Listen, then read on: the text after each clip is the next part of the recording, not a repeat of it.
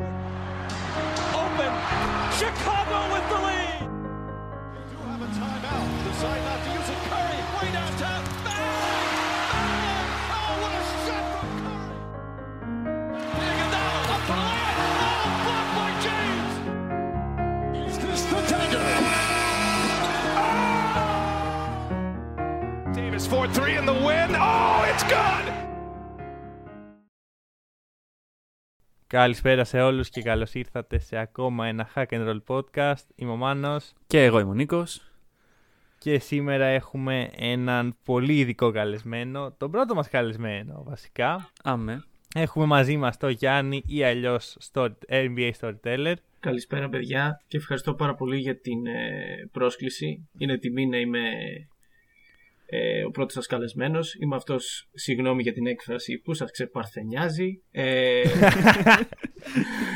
έπρεπε να το πω αυτό. Ε, Κοίτα, έπρεπε. αρχικά Όχι. η δικιά μας τιμή που μας επαρθενιάζει. Ναι, Ω, αυτό ήταν γλυκούλη. πιο περίεργο από όταν το είπε ο Γιάννης. ναι, αυτό, Δεν το αυτό ξέρω, ακούστηκε ήταν χειρε- το, το, το αστείο που τραβήθηκε πάρα πολύ. Ναι. Ναι, ναι, και τώρα, και τώρα είναι κακό γιατί με όσα πράγματα συμβαίνουν τον τελευταίο καιρό. Τέλος πάντων, ας μην το σχολιάσουμε. και, και μπορούμε να προχωρήσουμε λοιπόν. ναι, ναι. Λοιπόν, ε, αρχικά για ο, τους πέντε ανθρώπους που έχουν τη σελίδα μας ε, σε υπόλοιψη και δεν το ξέρουν είναι ε, σελίδα στο facebook κυρίως για μένα είναι από τις πιο unique σελίδες που έχω δει γιατί αποφεύγει να μιλάει για καθημερινά πράγματα που όλοι λίγο πολύ μιλάμε και μιλάει για τα δικά του τα, τα περίεργα, τα κάλτε, ιστορίες από παίχτες που δεν ήξερα καν ότι υπάρχουν Οπότε πραγματικά για μένα αξίζει πάρα πολύ να πάτε να τη δείτε. Ε, και είμαστε όντως πάρα πολύ χαρούμενοι που είναι ο Γιάννης που έρχεται πρώτη φορά σε εμάς, γιατί έχουμε να πούμε αυτά τα ιδιαίτερα πράγματα, έχουμε να τα συζητήσουμε μαζί του και να τον βάλουμε και λίγο στο τρυπάκι του να σχολιάσει την καθημερινότητα βέβαια. Ναι, Γιατί βασικά είμαστε στο round the Round the league League. κάνουμε; Ναι. Έτσι. Μην, μην το παρακάνουμε. λοιπόν, και σήμερα για αρχή θα, θα έχουμε μια νέα στήλη, την ερώτηση εβδομάδας. Σας ρωτήσαμε στο Instagram σε ένα story που θα κάνουμε κάθε Δευτέρα πλέον. Πείτε μας μια ερώτηση. Διαλέξαμε την καλύτερη που κρίναμε εμείς και τώρα θα τη συζητήσουμε μεταξύ μας. Λοιπόν, να πούμε ότι αυτή η ιδέα ε, είναι λίγο δανεισμένη από το podcast του συναδέλφου Duncan Robinson, ο οποίος Άχι, κάνει και αυτό άχι. τα πρώτα του βήματα. Αυτός το κάνει με το Reddit, εμείς το κάνουμε με το Instagram, λίγο πιο άμεσο. Ε, Μαζεύουμε λοιπόν ερωτήσεις και η καλύτερη ερώτηση που διαλέξαμε αυτή τη βδομάδα για να σχολιάσουμε και να συζητήσουμε είναι το αν θα μπορούσαμε να παίξουμε στο NBA σαν παίκτες, ε, σε ποια εποχή και σε ποια ομάδα θα θέλαμε να το κάνουμε αυτό. Πολύ καλή Και ερώτηση. θα ρωτήσουμε πρώτα τον καλεσμένο μας να μας απαντήσει τη γνώμη του. Ε, να πω και θέση ή να πω μόνο εποχή, ξέρω εγώ και ομάδα. Πες και θες. Α, ό,τι πες και θες, ό,τι θες. θες. Ε, λοιπόν, θα έπαιζα σίγουρα, σίγουρα θα έπαιζα στα 90s. Θα ήμουν, Οκ. θα έπαιζα σε ομάδες ε, middle of the pack, δηλαδή μεσαίες, ούτε contending ούτε τίποτα. Μμμ. Ε, ή μάλλον γάμησέ το, θα, θα ήθελα να παίξω στους Rockets από το 93 μέχρι το 95, κάπου εκεί πέρα. Να ήμουν ένα τριαροτεσσαράκι να πούμε, 6 rebound, ε, 8 ποντάκια να πούμε θα βάραγα κι απέξω, τύπου Robert Horry. Σαν, σαν ένας άλλος Robert Horry θα ήθελα Οκ, να παίζα. οκ. Και να είσαι και Μάλιστα. super clutch, ας πούμε. Ναι ρε μαλάκα. Δηλαδή υπάρχει κάτι καλύτερο από το να έχεις 7 δαχτυλίδια να παίζεις ξέρω εγώ 15-20 λεπτά Ναι, Και να αυτά βάζεις- από ό,τι μέσω όρο. ναι, και να βάζεις και, και το clutch το shoot στο τέλος. Ναι. Ό,τι καλύτερο. Εντάξει, σε- Άκουπα. πολύ σεβαστή απάντηση. Ε, ε, ναι, εντάξει, έχει πλάκα γιατί κάποια στιγμή μέσα στο podcast έχουμε κάτι στο μυαλό Μμμ. μας για τον Ρόμπερτ Μμμ. Όρη. Δεν ξέρω τι, πώς ευθυγραμμίστηκαν οι πλανήτες και Ναι, ναι, ανέφερε ναι. στο συγκεκριμένο παίχτη. Θα ξανάρθει φίλε, αυτό το όνομα πάντως. Δεν, ξέ... Ναι, ναι, ναι. δεν ξέρετε με ποιον μιλάτε, αγοράκια. Ωραία. Ε, ε, αυτό επειδή Ακριβώς ξέρουμε. επειδή δεν- ναι. Λοιπόν, Μάνο, ε, να απαντήσω εγώ. να απαντήσεις. Λέγε. Κοίτα, λέγε. Ε, εμένα η mainstream απάντηση θα ήταν να παίξω στους Celtics του 86, να γουστάρουμε εκεί. Ναι, οκ, τίτλοι ναι, Και ναι, τα ναι. σχετικά. Αλλά δεν θα πω αυτό. Θα ε- πω ότι θα ήθελα να παίζω στους Pacers του Larry Bird. Ο... Όταν ήταν προπονητής. Πολύ καλό, πολύ καλό pick. OK, Αυτό- οκ. και Ο λόγος είναι ότι θέλω να έχω συμπαίχτη τον Reggie Miller και προπονητή τον Larry Bird. Πόσα θα rebound έκανε- θα κατέβαζες εσύ; Εγώ, επειδή είμαι πολύ κακός rebounder Ναι. ε, σε, σε όσα πράγματα έχω δοκιμάσει να κάνω στο μπάσκετ, ένα μέσο όρο. Οκ. Ε, το κλασικό ε, 10 ποντάκια από τον πάγκο έτσι λίγο να ξεκουράσουμε άλλους καλύτερους από μένα παίχτες και δύο assist. Αυτό. Δεν, δεν, α, και Πολύ πολλά, μετριόφρον. έτσι. Πολύ μετριόφρον. Εντάξει, και κάνα κλέψιμο εκεί, πέντε φάουλ μέσα όρο. Μέχρι εκεί με βλέπω. Δύο τεχνικές ποινές αποβολής σε κάθε παιχνίδι. Μπράβο, σχετικά. μπράβο. Λοιπόν, εσύ. Εγώ θα ήθελα να παίζω στους Spurs όταν πρωτοπήγε ο Πόποβιτς αλλά Οχ, φάση με- να ωραίο. μείνω για καιρό. Δηλαδή να ξεκινήσω από το rebuilding Avery από Johnson. το... Avery Αρχικά ο Johnson. Πόποβιτς δεν ξεκίνησε από rebuilding, έτσι. Να, να ξεκινήσω από τίτλο- το draft του Tim Duncan βασικά. Α, μπράβο. από εκεί οκ. να ξεκινήσω. Να, να, ντραφτάρω και, να ντραφταριστώ και εγώ μαζί με τον Tim, τον φίλο μου. Εκεί. Αυτός πρώτο, εσύ rookie, 60. rookie. Ε, ναι, rookie. second rounder εκεί κάπου να, να ξετρυπώσω Ξέρεις ποιο είναι το κακό. όπως με τα αυτό; κάνει ο Greg. Ξέρεις ποιο είναι το κακό με αυτό; Ότι τότε δεν υπήρχε G League. Οπότε ρε φίλε. Ποια G League ρε, κατευθείαν στο NBA, τι, δεν δεν χρειάζομαι εγώ G ρε, League για ρε, να άκου εδώ, ρε.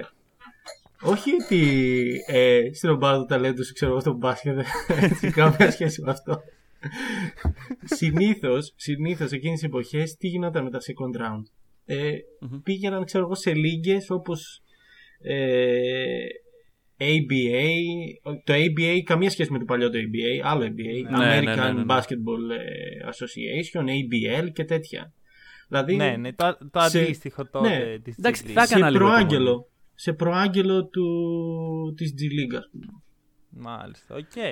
Αλλά εντάξει, Ε, κοίταξε εκεί πέρα οι παίχτες ναι. έβαζαν 25-30 πόντους, οπότε σίγουρα θα έκαναν. Εντάξει, θα έδειχνα εκεί το καλύτερα. ταλέντο μου και μετά θα πήγαινα, ξέρω εγώ. Ήσουν ο Άλεξ Καρούζο τον. Ο ε, Άλεξ Χαρ- του, του Ε, Popovich. με λίγο περισσότερα μαλλιά θέλω να ελπίζω. αλλά κατά τα άλλα, ναι, ξέρω εγώ. Μπο- είναι, είναι μια καλή ιστορία του. Και με- Μάλλον, παρότι δεν έγινε draft. και με headband και με τέτοια. ναι, ναι, ναι, αλίμονο. Ε, γενικά, όποιος θέλει να κάνει ερώτηση για την επόμενη εβδομάδα μπορεί να πάει στο Instagram. Κάθε Δευτέρα θα ανεβάζουμε το αντίστοιχο story. Και νομίζω μπορεί να ξεκινήσουμε με την επικαιρότητα. Άμε. Και κατευθείαν θα πάω στα, στο βαρύ θέμα, το οποίο δεν είχαμε την ευκαιρία να συζητήσουμε μέχρι τώρα σε podcast Μμμ. και είναι το, ha- το Hard and Trade. Βαρύ θέμα. Ε, Υπενήσει σε πραγματικά. κάτι.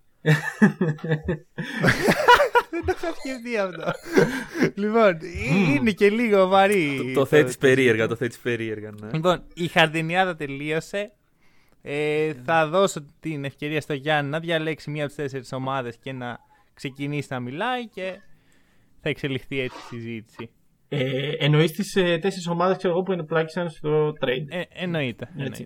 εννοείται. Ε, εγώ δεν θα πιάσω ούτε Nets ούτε Rockets. Εγώ θα πιάσω τους, ε, τους Pacers. Γιατί Ωραία. νομίζω οι OK. Pacers ε, πήραν ένα πολύ καλό κομμάτι αν και με τα τελευταία νέα που βρέθηκε κάτι σαν ε, όγκος νομίζω στο νεφρό του Κάρις Λεβέρτ αν το παραλείψουμε αυτό ε, και να είναι καλά το παιδί θεωρώ οι Pacers ότι με αυτή την προσθήκη παιδιά έκαναν ε, έκλεψαν την μπάγκα εγώ πιστεύω γιατί ε, έφτιαξαν μια ομάδα τουλάχιστον για 5-6 χρόνια που μπορεί να είναι Dark Horse Dark Horse είναι ο όρος που ξέρω εγώ είναι ομάδες Ναι, ναι, ναι. ανάμεσα στην έκτη και τρίτη θέση ας πούμε στε, στις περιφέρειες που εντάξει δεν είναι contender contender αλλά ούτε τις λες και first round exit ας πούμε Μάλιστα. ε, γιατί δεν βλέπω το λόγο η τριάδα ε, Λεβέρτ, Μπρόγκτον ε, και Σαμπόνις να, να, μην, κου- να μην κουβαλήσει τους Pacers σε κάτι πολύ καλό και είναι και ο Miles Turner μια, Ναι. ένας πολύ καλός παίχτης ε, που είναι από τους ψηλούς που βγαίνει έξω το βαράει το τρίποντο που λέμε έτσι και είναι και πολύ Ναι, καλός ναι, ναι. rim protector ε, Το ναι. Το βαράει το τρίποντο είναι κάποιο υπονοούμενο. το- όχι για το- ε, Όχι, όχι. ούτε, Απλά βαράει τρίποντα. Οκ. ούτε, ούτε body shaming, ούτε sexuality shaming εδώ πέρα. Ωραία. λοιπόν, ε, εγώ θα είμαι σε πολύ παρόμοιο μήκο κύματο με εσένα, να σου πω την αλήθεια. Γιατί ακριβώς αυτές ήταν οι σκέψεις μου, αλλά κοίτα να δεις. Το θέμα με το Λεβέρ είναι πάρα πολύ ακραίο. Εννοείς για το γκίδιο που, βρή, που βρέθηκε; Ναι. Ναι, ναι. ναι. Ε, κοίταξε τώρα, επειδή δεν το έχω ψάξει παραπάνω, να δω τι ακριβώς είναι και τι φύσης ογκίδιο είναι και τι... Δεν έχουμε και πολύ πληροφόρηση μέχρι Ναι, τώρα. δεν υπά... είναι νομίζω κλειστό εντελώς το θέμα και καλά κάνει έτσι να είναι.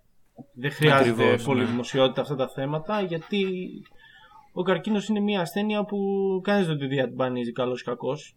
Έτσι. Ναι. Ε, οπότε Ακριβώς. μακάρι, μακάρι το παιδί να είναι, να είναι καλά γιατί είναι παιχτούρα. Υπερβολική παιχτούρα. Συμφωνώ. Και είναι και Αυτό ένα από και- τα, απ' τα στυλ, έτσι, με μεγάλο στυλ για τους ε, Brooklyn Nets.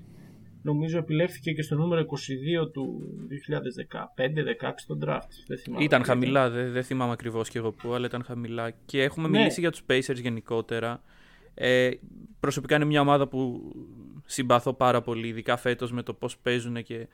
Ε, Δεν το γίνεται τι να μην θέλουν τους χτίσουν. συμπαθήσεις. Δεν γίνεται να μην τους συμπαθήσεις τους Pacers. Μμμ, Είναι, ναι. Έχουν μια παρόμοια νοοτροπία, ας πούμε. Ε, θα τους χαρακτήριζα τους Blazers ε, της Ανατολής, ας πούμε. Αν μπορούσα να το κάνω. Τυχαίο, τυχαίο παράδειγμα Γιάννη. Τυχαίο παράδειγμα, ρε φίλε. Ναι, Ναι, τυχαίο ναι. παράδειγμα οι Blazers. Άρα οι OK. Pacers είναι η ομάδα στην Ανατολή. Ε, θα, το, θα, θα έλεγα ναι, δηλαδή τους πονάω λίγο γιατί μ' άρεσε πάρα πολύ Ναι. η παιχτούρα ο Ντάνι Γκρέιντζερ και Ουφ. Οκ. Ουφ, Τι είπες τώρα. Ντάνι Γκρέιντζερ φίλε δεν, δεν υπήρχε Να, στους να παίκτες. ξέρεις, τον έχω στην καρδιά μου αυτόν τον παίχτη. παιχτούρα Ε, μεγάλη. υπό μία έννοια. Γιατί ήταν από τους πρώτους παίχτες του NBA που έμαθα ότι υπάρχει. ναι, εγώ, Και, εγώ ε, εντάξει, ήξερα τους κλασικούς LeBron και, και Nowitzki τότε που ήταν ε, μεσουρανούσαν, αλλά ο Granger ήταν ο πρώτος που δεν ήξερα, ας πούμε, σαν όνομα. Και, και α, τον Danny έμαθες, Granger. ναι, και τον έμαθες Ναι, μετά. και λέω, εγώ, ξέρω, Danny Granger. Προφανώς δεν έβλεπα τότε πράγματα όπως πόσο καλός είναι, αλλά. Ναι, αλλά τον είναι ήξερε για σαν όνομα μένα- τουλάχιστον. Ακριβώς. Υπέροχο Ε, θα σου σουτ, πω κάτι. υπέροχο σουτ, πολύ κακά γόνατα. Μμ. Αυτό, Ναι, ακριβώς. αυτό, Ακριβώς. Και είναι αστείο που μπορείς να χαρακτηρίσεις διάφορους παίχτες με αυτό το, ναι. Το Όπου- punchline. Λοιπόν, θα σου πω κάτι για τους Pacers. Ε, το γεγονός ότι δεν ακυρώσαν το trade ε, αρχικά είναι μια πολύ όμορφη κίνηση για μένα. Γιατί, Προς τιμήν τους, προς τιμήν τους. Ναι, γιατί σου λέει εμείς θέλαμε αυτό τον παίχτη, θα τον στηρίξουμε, θα τον βοηθήσουμε να έρθει στα πόδια του, δεν θα τον χαντακώσουμε ότι έλα φύγε ή δεν δεν μας κάνεις. Το οποίο μπράβο από μένα. Το Αυτό έχουν κα- γενικά οι Pacers, είναι ευαίσθητη ομάδα. Ναι, και αυτό Ε, έχει θα- να κάνει θα και, ήτανε- και λίγο και με το Λάρι. Εγώ πιστεύω, έχει να κάνει. σε Το μεγάλο πιστεύω, βαθμό. το πιστεύω.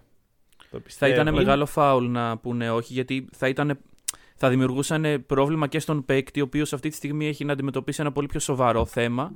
Και το Ναι. να τον έδιωχνε ουσιαστικά η καινούργια του ομάδα θα ήταν κάτι το οποίο δεν θα έγραφε καλά στην ψυχολογία του. Ακριβώς. Επίσης τώρα θα έπρεπε όλοι αυτοί οι παίχτες να γυρίσουν, ε, σε- να γυρίσουν Ναι. πίσω στις πόλεις τους, στην ομάδα τους. Γενικώς δεν θα δούλευε, αλλά και πάλι δε- ήταν κάτι καλό. Και συγχρόνως πιστεύω ότι ο, αν ο Λεβέρ γίνει τελείως καλά και μπορεί να παίξει, θα το θυμάται αυτό. Και όταν θα βγει στη free agency και θα διεκδικεί συμβόλαιο, θα ξέρει πού πρέπει να πάει. Μμ, γιατί συμφωνώ, θα είναι η ομάδα που τον συμφωνώ. στήριξε. Ε, να προσθέσω εδώ κάτι. Δεν είναι μόνο θέμα εμπιστοσύνης και ας πούμε κακή συμπεριφορά της επόμενης ομάδας του παίχτη, είναι και της προηγούμενης έτσι. Γιατί το έχουμε ξαναδεί να παίζεται αυτό το σενάριο.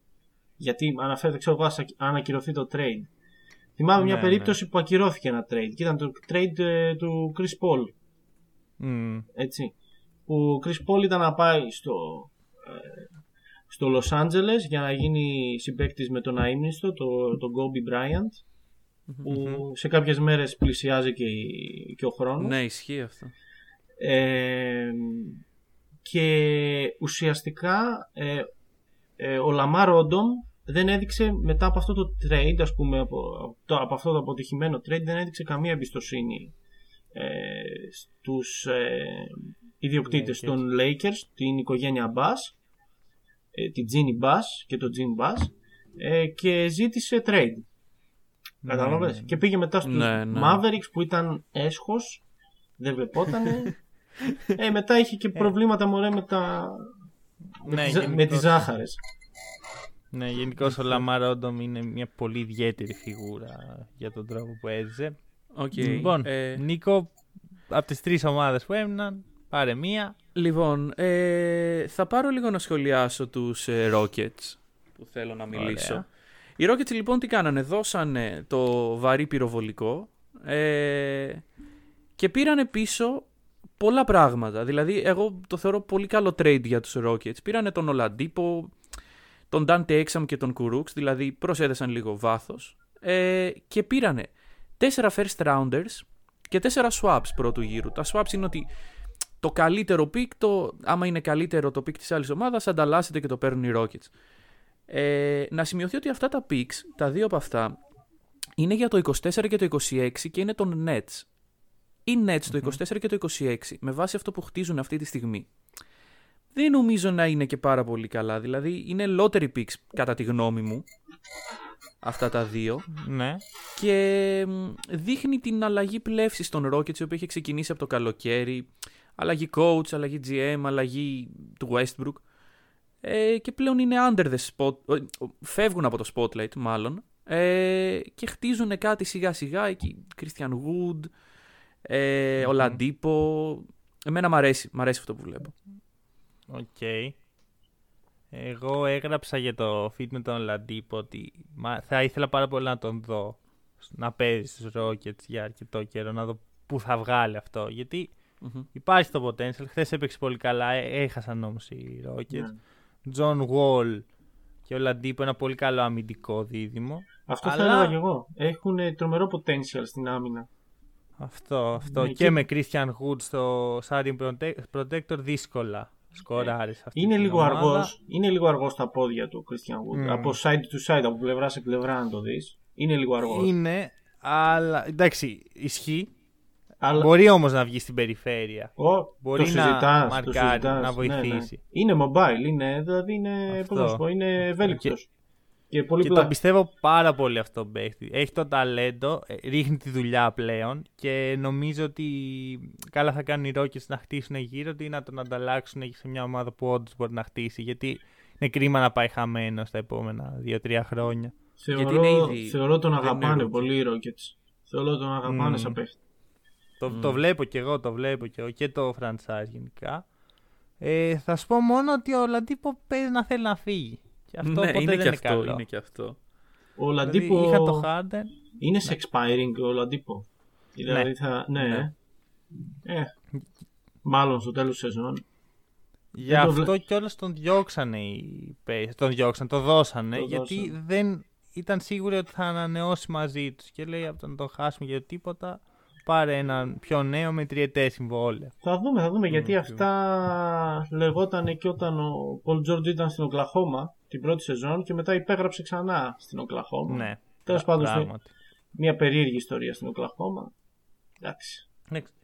Γενικώ θεωρώ ότι ο Harden έκανε πολλά καλά για τους Rockets, αλλά και πολύ άσχημα πράγματα για το culture που χτίζανε. Και το βλέπουμε γιατί κάποια στιγμή ήταν η ομάδα του Harden ό,τι ήθελε ο Harden, θα φέρουμε τους παίχτες που θες.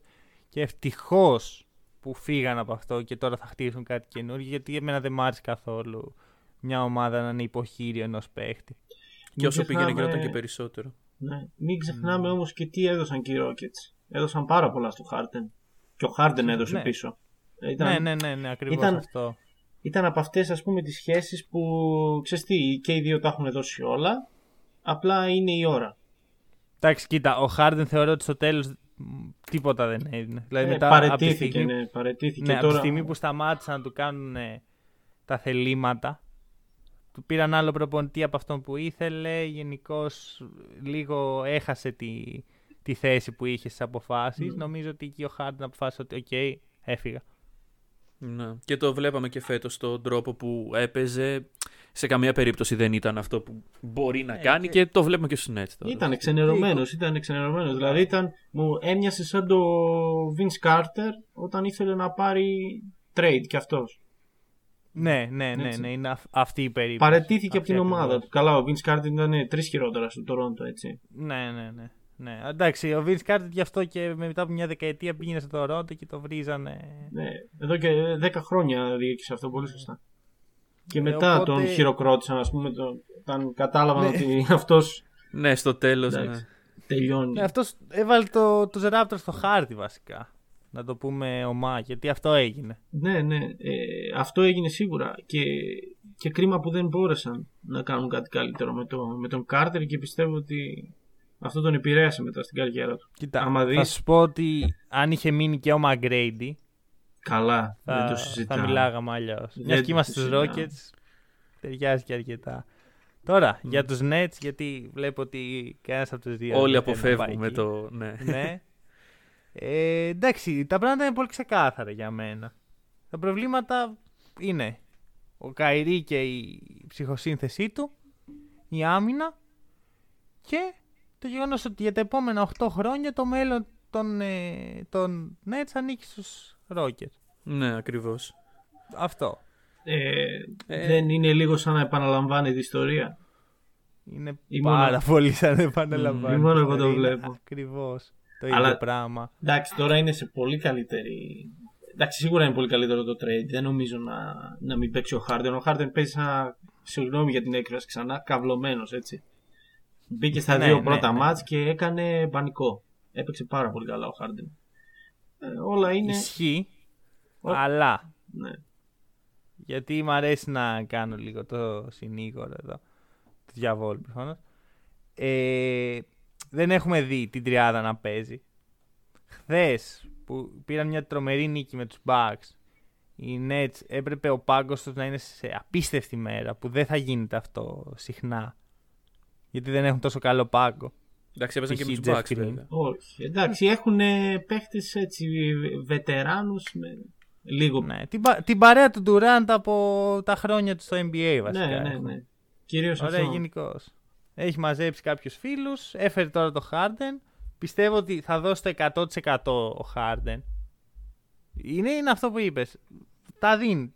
Θέλει να παίξει εκεί και φαίνεται. Και ο Harden πέρα από το επιθετικό του ταλέντο έχει και πολλά ηγετικά χαρίσματα. Το, τα οποία είχαν φανεί και στο Oklahoma και στο Houston όταν ήθελε ακόμα να είναι εκεί. Και νομίζω ότι θα δώσει και αυτό στους Nets σε μεγάλο βαθμό. Το θέμα είναι να δω ανιδιοτέλεια γιατί ένας είναι ο ηγέτης εκεί. Είναι ο Kevin Durant είναι. Δεν, δεν χρειάζονται άλλο Ναι. ηγέτη. Ένας είναι. Ναι, ναι, ναι. Εντάξει, η- θα σου πω κάτι. Μπορείς να, ε, πιστεύω ότι ο Ντουράν δεν μπορεί να είναι ο ηγέτης μέσα στα αποδητήρια. Από το Ναι. με βάση το χαρακτήρα του. Αυτό, Ναι, αυτό. Μπορεί να ισχύει αυτό. Ε, ψάχνουν ένα vocal ε, leader. Ο Durant είναι και κάποιες φορές είναι και πολύ passive. Σίγουρα είναι λίγο Ε, παθητικός. Ακριβώς. Ε, Το θέμα είναι ποιος είναι αυτός ο leader. Είναι ο Harden. Δηλαδή, ο- γε- μιλάμε γιατί η- άλλο leader στα αποδυτήρια, άλλο leader του κουβαλάω την ομάδα, την μπάλα και τα σχετικά που δεν νομίζω ότι υπάρχει ανάγκη. π.χ. προς το παρόν. ναι, ναι. Αλλά- Ε, α, στους, στους Golden State ήταν ε, αρκετά άτομα που ήταν vocal leader. Ήταν και ο Κάρι, ήταν Ναι. και ο Draymond. Εντάξει, ο Klay ήταν στο δικό του κόσμο, αλλά ο Klay είναι Klay. ε, Ναι, αυτό ο Στην Durant Οκ- ποτέ δεν κατάφερε να μπει στο culture των Ναι. αποδυτηρίων των Warriors Στην και αυτό ήταν Οκλαχώμα- εν τέλει και ο λόγος που. Ναι. στην Οκλαχώμα ήταν ο Nick Collison. Ε, και ο Χάρντεν πριν φύγει. Όχι τόσο. Ήταν, Θα σου- Επιμένω, ήταν ο Nick Collison ε, και Ε, Κοίτα, ήταν και ο πολύ Perkins ηγετική ίσως. μορφή. ήταν, ήταν ηγέτης. Ο ηγέτης του Οκλαχώμα ήταν ο Nick. Μ, αλλά θυμάμαι. Ε, δεν μπορώ να θυμηθώ ποιος το έλεγε. Ε, Ένας τότε παίχτης στον OKC που έλεγε ότι όταν έφυγε ο Χάρντεν χάθηκε η ενότητα μέσα στα αποδητήρια. Ναι, Ήταν ο- αυτός που τους έφερνε όλους κοντά. Ναι, ναι. Απλώς ε, τα, στα τελευταία χρόνια των, ε, όταν ήταν στους Rockets με, στη δεύτερη χρονιά μάλλον του Chris Paul δηλαδή πριν δύο-τρία χρόνια πόσο είναι αυτό τέλος πάντων Μμμ. κάπου εκεί πέρα κάπως δηλαδή δεν, δεν μ' άρεσε η συμπεριφορά του Harden Ναι. Συμφωνώ ναι. σε αυτό. Ήταν πολύ Είναι η φάση αλαζονική. που είχε αρχίσει πολύ, πολύ να γίνεται αλαζονικός πριμαντόνα. ναι, ναι. Και μετά είναι και όλο το beef με το, με το Γιάννη και όλα αυτά και οι δηλώσεις και το ένα και το άλλο. Όχι ότι μας πείραξαν το Γιάννη. Αλλά Μμ. εντάξει. Τα γεγονότα μιλάνε. Ναι, όχι, συμφωνώ, συμφωνώ. Έχουμε κάνει αντίστοιχες συζητήσεις εδώ και είμαστε λίγο team Γιάννης, αλλά αυτό. Εγώ, ας πούμε, ε, δεν είμαι τεράστιος φαν του Γιάννη. Ε, ναι, same here. Δεν... Αλλά θεωρώ ότι άξιζε και με το παραπάνω τα δύο MVP. Και, και ο Χάρντεν δεν τα άξιζε γιατί δεν έπαιζε MVP μπάσκετ. Τη αυτό το dispute του Χάρντεν ήταν ε, κατά τη γνώμη μου άκυρο γιατί είναι και αυτό ότι στη regular season οι Bucks, ας μην μιλήσουμε για τα playoff, δεν χρειάζεται, ούτε για τους μεν ούτε για τους δε βασικά. Αλλά εντάξει, το MVP του Γιάννη ήταν τώρα, πιστεύω, αρκετά στάνταρ για, να, για την τόση αμφισβήτηση που έριξε ο Χάρντεν. Κοίταξε, από τη στιγμή που υπάρχει ένας τύπος ο οποίος ονομάζεται LeBron James και έχει να πάρει MVP από το 2013 και δεν βγάζει άχνα ναι, okay, τι να μιλ, τι να, γιατί να μιλήσει ο Χάρντεν; Δηλαδή που θα ε, από την άλλη ο Λεμπρόν τα έχει πάρει, τα έχει, δείχνει και στα playoff, είναι, είναι άλλη φάση παίκτη ο Λεμπρόν. Δεν, δεν νομίζω δεν ότι νομίζω τόσο τον νοιάζει. Και εγώ δεν τον νοιάζει πλέον το MVP. Ναι. Επίσης, εγώ δεν βλέπω και κάποια MVP season ε, του Λεμπρόν τις τελευταίες ε, Ήτανε το 18 Εμένα μου άρεσε πολύ όπω έπαιζε. Η τελευταία τους Cavs. Τελευταία χρονιά. Τελευταία του τον Cavs και αν πήγαιναν οι Lakers καλύτερα το 19, ίσως να το είχε πάρει ο LeBron το MVP. Που, α, αν δεν κάνω λάθος, είναι η χρονιά του, του Γιάννη. Το πρώτο, Harden, το, 18. Το 18 είναι η τελευταία χρονιά του LeBron με τους Cavaliers. Ναι, και, και το, το 2019. Ο Harden. Και το 2019 είναι η πρώτη χρονιά του LeBron στους Lakers με ναι, Ingram, ναι, ναι. με Lonzo, με, με τραυματισμούς και τέτοια. Ναι. Με τραυματισμούς βέβαια.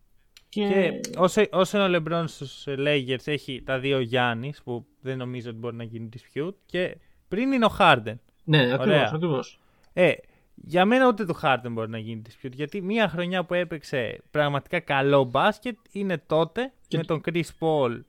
Συμφωνώ, ε... συμφωνώ, σίγουρα και το, και το 17 είναι του Harden για μένα, αλλά ο Westbrook επειδή είχε μέσους όρους να πούμε triple-double αυτή η μέση όρη νομίζω έκρινα. Αυτό το ναι, έδωσαν ναι. έτσι. Αυτό το έδωσαν ναι, έτσι. Και με ένα παίχτη που είναι πέμπτος ξέρω εγώ στη, στα standings. Ακριβώς. Δηλαδή... Ναι, είναι, είναι πολύ χαμηλός seed για να πάρει MVP και αυτό το λέγαμε και με τα παιδιά που κάναμε το podcast. Τέλος πάντων. Mm, ναι, ναι. Τι είναι συζήτηση. Λοιπόν, λοιπόν. Ε, τώρα, εγώ για τους Nets θα πω ότι όλο το wildcard είναι ο Καϊρή. Βασικά, να κάνω εγώ την ερώτηση. Οι Nets χωρίς τον Καϊρή είναι contenders; Ε, ε, πες, Γιάννη, είσαι ο καλεσμένος, είσαι ο καλεσμένος, σε παρακαλώ. Oh, ευχαριστώ, ευχαριστώ πάρα ε, αν σου πω ότι νιώθω πιο σίγουρος ότι είναι, είναι καλύτερα χωρίς τον Καϊρή, Νομίζω ότι σε, αυτή, σε, αυτή την, ε, σε αυτή την περίοδο της καριέρας του Καϊρή ο μόνος άνθρωπος ο οποίος μπορεί να διορθώσει τον εγκέφαλο του Καϊρή είναι ένας. Είναι ένας γκριζομάλης στο Σαν Αντώνιο, είναι ο Γκρέκ Πόποβιτς. Αν κάποιος μπορεί να ναι, διορθώσει ναι. τον Καϊρή. Είναι αυτός. Ναι. Δεν μπορεί κανένας ε, άλλος. Είχα πει πριν από μερικά podcast ότι τώρα που ο Ομπράντοβιτς είναι ελεύθερος πρέπει να τον διεκδικήσει κάποια ομάδα του NBA. Λες, τον βάζεις. λοιπόν. Λες, λες να, να, να πάει ο, ο, ο Μπράντοβιτς. Όχι, γενικώς δεν θα μπορούσε να διορθώσει το μυαλό του Καϊρή ο Μπράντοβιτς, θα τον στρώσει. Κοίταξε. Ε, όταν βάζεις δύο κοκόρια μέσα σε ένα κοτέτσι, δεν είναι πολύ καλά τα αποτελέσματα. Τι εννοώ τώρα, ότι ο Μπράντοβιτς είναι σούπερ ξεροκέφαλος. Βαλκάνιος, έτσι. Σούπερ ξεροκέφαλος. Ναι, ναι. Το ίδιο είναι και ο Καϊρή. Δεν, okay. δεν νομίζω να. να μπορεί... Και δεν είναι θα και μαλαγάνος. ένας λες. Ναι, και δεν είναι και μαλαγάνος ο, ο Μπράντοβιτς. Δεν σε παίρνει με το καλό. Άμα θες. Άμα δεν θες. Ναι, ναι, ναι. Έτσι. δεν είναι Πόποβιτ. Δεν είναι Πόποβιτ. Ισχύει αυτό, ισχύει αυτό. Ε, εγώ πιστεύω ότι. Κοίταξε, είδαμε τον Καϊρή να μπαίνει στη σεζόν στα δύο-τρία πρώτα παιχνίδια και να κάνει σούπερ πράγματα. Να λέμε, Ω, αυτός είναι ο Καϊρή που περιμέναμε μετά τους τραυματισμούς και τα σχετικά. Αλλά το έχουμε ξανασυζητήσει κιόλας. Είναι το θέμα του Steve Nash. Δηλαδή, ήταν η ερώτηση στην αρχή της χρονιάς όταν ανακοινώθηκε ο Steve Nash ότι μπορεί να διαχειριστεί δύο superstars. Τώρα θα κληθεί να διαχειριστεί τρεις superstars. Τρεις superstars οι οποίοι είναι στο elite επίπεδο και είναι και unique χαρακτήρες, να το πούμε έτσι. Και είναι Ε, και rookie προπονητής ο, ο Steve. Αυτό έτσι. είναι πολύ σημαντικό ότι παρότι ο ίδιος ήταν ε, μεγάλο star και έχει παίξει σε ομάδες, έχει διαχειριστεί ε, superstars ως συμπαίκτες, δεν το έχει κάνει ποτέ ως προπονητής, οπότε δεν ξέρω κατά πόσον, δηλαδή μα- όταν γυρίσει ο Καϊρή που κάποια στιγμή θα γυρίσει νομίζω μέσα στη βδομάδα κιόλας. Ε, αν θα μπορέσει αυτό το τρίο να δουλέψει όσον αφορά όχι τόσο το ταλέντο, το ταλέντο είναι εκεί δεν υπάρχει θέμα τη χημεία και τα, την έλλειψη δράμα Ε, εκεί θα κρυθούν οι Nets Μμ. Εκεί, Οκ. εκεί, εκεί είναι όλος ο προπονητής. Ένα μέρος του προπονητή δεν είναι μόνο Βα- μέσα στο παρκέ, είναι μέσα στο, μέσα στο Ακριβώς. τουλάπι. Η από ερώτηση τα μου είναι η αποδυτήρια. εξής. Ποιος προπονητής, ο Steve Nash ή ο Ντάντον. ισχύει γι' αυτό, ισχύει γι' αυτό. Ε, μ, δεν ξέρω, ε, αυτή τη στιγμή είναι ο Νας Θεωρητικά. Όχι, δεν νομίζω ότι θα του φάει τη θέση ο Νταντών. Νομίζω ότι στην ουσία αυτός ο προπονητής. Okay. Είναι βοηθός, εντάξει, okay, το, το καταλάβαμε ο Steve Nash είναι. Αλλά ο Νταντών είναι εκεί, έχει όλη την εμπειρία που δεν έχει ο Νάς. ναι. Έχει, είναι ο μπασκετικός πατέρας του Νάς. Γιατί αυτά που κάνουν μαζί στο, στο Phoenix τον διαμόρφωσαν και όλα στο Steve σαν παίχτη. Μμμ. Οπότε θεωρώ ότι αυτός είναι που θα, καλ- θα κληθεί να αντιμετωπίσει κρίσεις μέσα στη χρονιά και όχι ο Νάς. Θα το δούμε αυτό. Θα δείξει το πώς θα πηγαίνει η χρονιά. Έχεις δίκιο σε αυτό και είναι και ένας προπονητής που μπορεί να χειριστεί και τον Harden. Αλλά... Μπράβο. Έχουν συνεπάρξει, έχουν καλές Μμ. σχέσεις. Ε, εντάξει, ο Durant θα είναι ο μόνος που δεν θα δημιουργήσει πρόβλημα γιατί φαίνεται πόσο το θέλει. Ναι, αυτό, αυτό. Ο οποίος εντάξει, Durant νομίζω ότι μπορούμε να πούμε μια μεγαλύτερη ασφάλεια ότι έχει γυρίσει 100% σε αυτή Σίγουρα. τη φάση. Ναι, Σίγουρα, ναι, ναι. σίγουρα.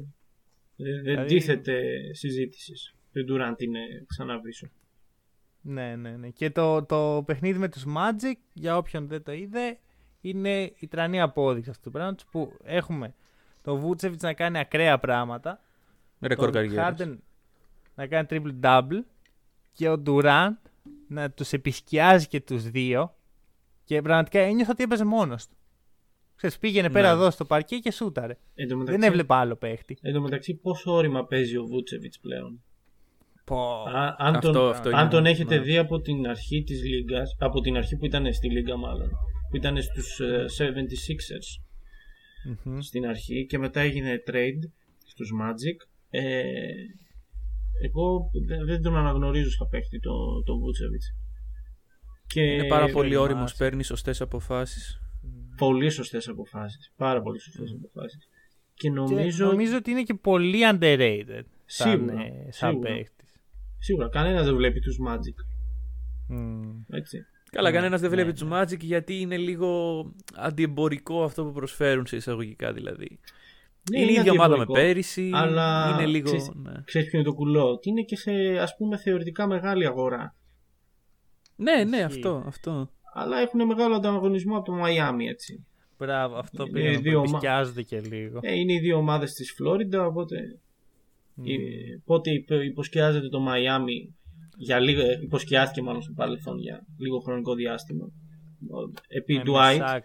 Επί Dwight, επί Ισακ, ε, μόνο αυτές τις δύο χρονικές περιόδους έχω στο μυαλό μου. Μμμ. Ε, μετά είναι όλο Μαϊάμι. Έχουμε και τους Heatles, έχουμε και τώρα που έκαναν μια πολύ καλή σεζόν, οι Heat, και πιο παλιά με Morning, με Hardaway Jr., με, με τον, όχι Πάλι. Hardaway Jr., το Hardaway Senior, μπερδεύτηκα. Hardaway Senior, ναι. Ναι. ναι, ναι, ναι. Ο οποίος Hardaway Jr. χθες τα άσπασε, να το πούμε. Ε, να πούμε και δύο λόγια για τους Cavs, γιατί τους αξίζει πιστεύω. ναι, ναι, ναι, όχι, μα τους Ναι, ναι, αξίζει ναι, πάρα ναι. πολύ στους Cavs. Αυτό. Παίρνουν, δίνουν ένα μελλοντικό pick. Νομίζω των Bucks κιόλας. Ναι, ακριβώς. Δεν είναι δικό τους. Είναι των Bucks. Είναι first rounder των Αυτό. Bucks, οπότε φάση 20 κάτι. έμεινε ο θα Γιάννης. πω εγώ. Ναι. Και- Ξέρεις, αυτοί παίζει να το είχαν κρατήσει σε φάση «Χαχα, θα φύγει ο Γιάννης και θα το. ναι, ναι, ναι, ναι, ναι. Και το Και θα έχουμε αποκτήσει μετά. αξία. Για, για τον draft ε, το φετινό ή για μελλοντικό είπατε; ε; Μελλοντικό, Α, είναι, για μελλοντικό. πιο, είναι για πιο μετά. Οπότε, εντάξει, άμα ήταν για το Αυτό. φετινό μπορεί να ήταν και, και κλοπή να ξέρετε. Ε, καλά, ήδη είναι κλοπή θεωρώ. Να πάρεις Ναι, τον ναι. Τζάρετ Τζάρετ Allen Allen για ένα για, pick. για ένα pick, εντάξει. Και τον Taurean Και- Prince. Εντάξει, τώρα πριν. Εντάξει, βρε παιδί μου, πάγκος. Πάγκος, πάγκος. Πάντως, Ναι, αυτός θα, βασικά θα, θα τον Συγγνώμη. αρχίσουν μωρέ το, το Prince εγώ πιστεύω, δεν θα τον κρατήσουν στον πάγκο. Από πάγκο έχουν Ε. τριαράκια ας πούμε το, το, το, τον Τούρκο, το, το Τζεντί Οσμάν, ο Κόρο Τον Τζέντι κάπου, Όσμαν. κάπου έχει να βαγίσει να πούμε, αλλά είναι καλός αμυντικά ο Κόρο. κάπου, εγώ τον περίμενα πολύ καλύτερο τον Οκόρο. ε, εγώ όχι τόσο σε φάση να, Αλλά εντάξει, να είναι, καθιερωθεί είναι- σαν starter. είναι, είναι αρχή μωρέ, είναι αρχή. Δηλαδή αυτός κατά το Μάρτιο θα αρχίσει να, να δίνει. Μάρτιο, Ναι, Μπορεί, Απρίλιο. μπορεί. εκεί. Εντάξει, έχω δει καλ, καλύτερες περιπτώσεις σε αυτή την draft class, θεωρώ. Νομίζω ότι μπορούσαν και καλύτερα. Εγώ θέλω να κάνω Ας μια πούμε- ερώτηση. Ε, ναι, Ναι, τελείωσε ναι, ναι. Μανώλη το point σου. Α, ότι ήθελα να πω ότι η βελτιωμένη έκδοση του Οκόρο που παίζει και άμυνα και έχει και ένα επιθετικό πάτημα είναι ο Patrick Williams των Bulls. Ο Williams δεν είχε ναι. πέσει στο 4. Ήταν, ήταν τέσσερα στο κολέγιο κυρίως. Όχι, όχι, όχι. Ε, εννοώ στο draft ε, ήταν το νούμερο 4. Α, ναι, ναι, ναι. Η Δε- Cavs- Δεν θα έλεγα ότι έπεσε, είναι- θα έλεγα ότι έφυγε Ναι. νωρίς. Ναι, έφυγε νωρίς. Ήταν, ε, και οι Cavs είχαν το 5. Ναι, εντάξει, θα, θα μπορούσαν ε, θεωρητικά να πάρουν και άλλο τριάρι, ας πούμε. Ε, ε, τριαράκι, ναι. Υπή- Υπάρχουν. Υπάρχουν. Σαν... Σίγουρα δεν δεν θέλανε guard. Αυτά, Ναι. σίγουρα. Σίγουρα, σίγουρα. Για πες, Ωραία. ε, Η ερώτηση είναι η εξής. Ε, αυτή τη στιγμή στο Cleveland έχουμε ε, Garland, Sexton, ε, Jared Allen και ένα supporting cast ε, αλφα οτιδήποτε και μια free agency να έρχεται. Και ρωτάω εγώ εδώ πέρα και τους δύο σας. Ε, άμα οι Cavs καταφέρουν και πάρουν έναν superstar, δεν έχω σκεφτεί ακριβώς θέση, χαρακτηριστικά προσόντα και τα σχετικά. Αν όμως πάρουν ένα superstar από αυτή τη free agency που έχουν το cap space να το κάνουν, ε, μιλάμε για μια ομάδα η οποία θα είναι best of the rest, το λέμε εμείς εδώ στο Hack and Roll. Ουσιαστικά είναι αυτό που ανέφερες για τους Pacers, εσύ Γιάννη πριν. Το 3 με 6, ας πούμε. Να απαντήσω. Απάντα, πάντα εννοείται. Θα μιλήσω στο τέλος εγώ. Θα πω όχι. Αυτό πεις δεν έχω όχι. τίποτα άλλο να πω, όχι. Οκ, εντάξει, Γιάννη. Ε, λοιπόν, ε, θεωρώ ότι οι Cavs ε, πάνε σε μια συνταγή την οποία την έβγαλαν από το ντουλάπι ε, του χωροχρόνου. Έτσι. Θεωρώ ότι πάνε να φτιάξουν κάτι το οποίο είχαν φτιάξει και στο παρελθόν. Μιλάω για την εποχή των Cavaliers προ του LeBron James που έχτισαν πάρα πολύ όμορφα μέσω του draft. Μιλάω για Brad Daugher- Daugherty, Mark Price, ε, Μάλιστα, με μάλιστα, trade οκ. ε, το Larry Nance, Junior, ε, το Larry Nance Senior. Έχω πάθει Ναι. σήμερα ένα θέμα με το Junior και το Τα έχεις Senior. μπερδέψει με τις οικογένειες, ναι. ναι, και άλλους ε, παίχτες, έτσι. Θεωρώ ότι πάνε να κάνουν κάτι, κάτι αντίστοιχο. Τώρα δεν ξέρω αν θα, θα συνεχίσουν το, το tanking. Tanking δεν είναι tanking, είναι rebuilding. Ε, Ναι. Πάντως κάνουν... Ε, που- μια τέτοια κατάσταση βλέπω κι εγώ, αλλά πιο μελλοντικά, όχι του χρόνου. Ναι, ναι, εντάξει. Μα ε, δεν μίλησα για του χρόνου. Μελλοντικά μίλησα κι εγώ ότι. Α, πο- άμα πούμε σε πέντε χρόνια, προφανώς και θα είναι. μπροστά, Απλώς βέβαια. εγώ πιστεύω πρέπει με νύχια και με δόντια να κρατήσουν το, το Jared Allen. Είναι, είναι ο σέντερ τους για το μέλλον. Δεν πρέπει να κοιτάξουν Ναι, ναι, κανέναν ναι. άλλον. Ο Drummond ε, καλύτερα να φύγει να πάει αλλού. Ναι, Ναι, ναι, Όχι πραγματικά ο ότι δεν είναι- Drummond αυτή τη στιγμή. Μια χαρά, δε, ε, Δεν νομίζω ότι εν τω είναι. μεταξύ, άμα δείτε τα στατιστικά του Drummond, είναι... δεν έχω ξαναδεί παίχτη με 20 πόντους και 16 rebound τα τελευταία 50 χρόνια. Ποιος το έχει κάνει αυτό; Ισχύει αυτό. Ποιος το έχει κάνει αυτό; Ισχύει Κανένας. αυτό. στη- Βασικά ο Ντράμον. Ο Ντράμα, άντε να το έκανε, Ναι. παίζει να το έκανε και ο Kevin Love, αλλά δεν είχε πάνω από 20 πόντους ο Love. Γιατί κάπου είχε μια σεζόν με 15 rebound ο Love. Ο Λόβι πάνω από 20 πόντους είχε. Τα rebound του Ντράμον δεν. Ε... Προφανώς λες για το, τον Χοντρούλη Το χοντρούλι Kevin Love, λέω. Love. δεν λέω τον μετά Kevin Love. στη Μινεσότα. Τον παλιό αυτό που μας άρεσε. Ναι, ε, ε, είχε τα, τα, τους πόντους, δεν είχε τα rebound.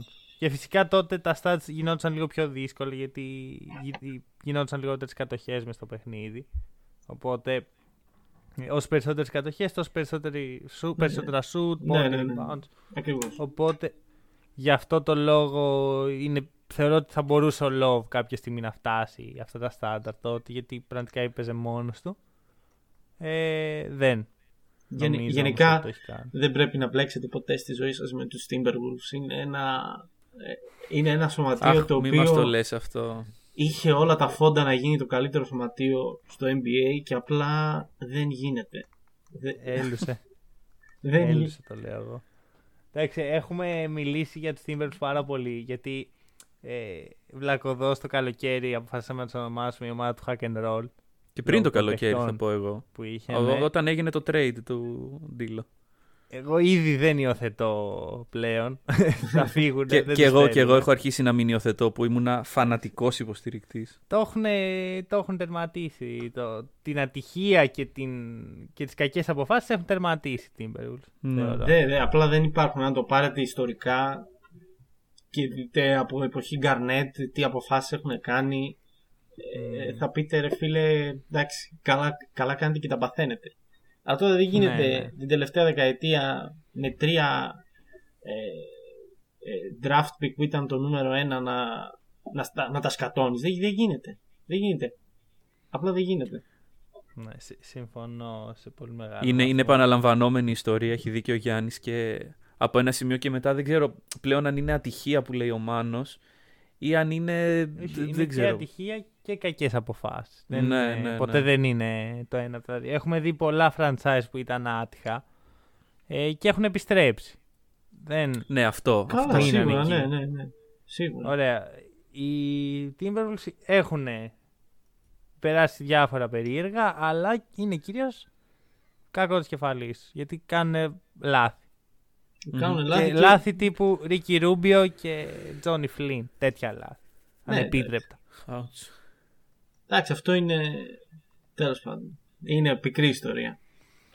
Είναι πικρή ιστορία. Μιλώντας για πικρές ιστορίες. Και νομίζω ότι καταλαβαίνετε που το πάω. Αν Ναι. όχι, θα καταλάβετε αμέσως. Για όποιον ε, δεν ξέρει τον NBA Storyteller, είναι δηλωμένος φαν των Trailblazers.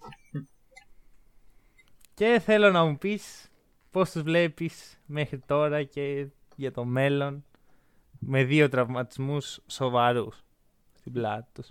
Λοιπόν. Ε, ο CJ είναι έξω. Ο Νούρκιτς είναι έξω. Είναι και ένα πολύ καλό κομμάτι του rotation έξω. Ο Ζακ Collins. Από την αρχή Μμμ. της Ναι, χρονιάς. ναι, ναι, είναι και που αυτό. τον υπεραγαπώ τον Ζακ Collins. Ε, μ' αρέσει πάρα πολύ σαν παίχτης. Ε, απλά είμαστε μεχ. Ξέρετε την έκφραση μεχ στα Ναι, αγγλικά; ναι, ναι. Το μέτριο. Άντε και λίγο πιο πάνω από το μέτριο. Αλλά οι, οι, Spurs, οι Spurs λέω, οι Blazers που είδα χθες με τους Spurs δεν ήταν οι Blazers που θέλω να δω μέσα στο παρκέ.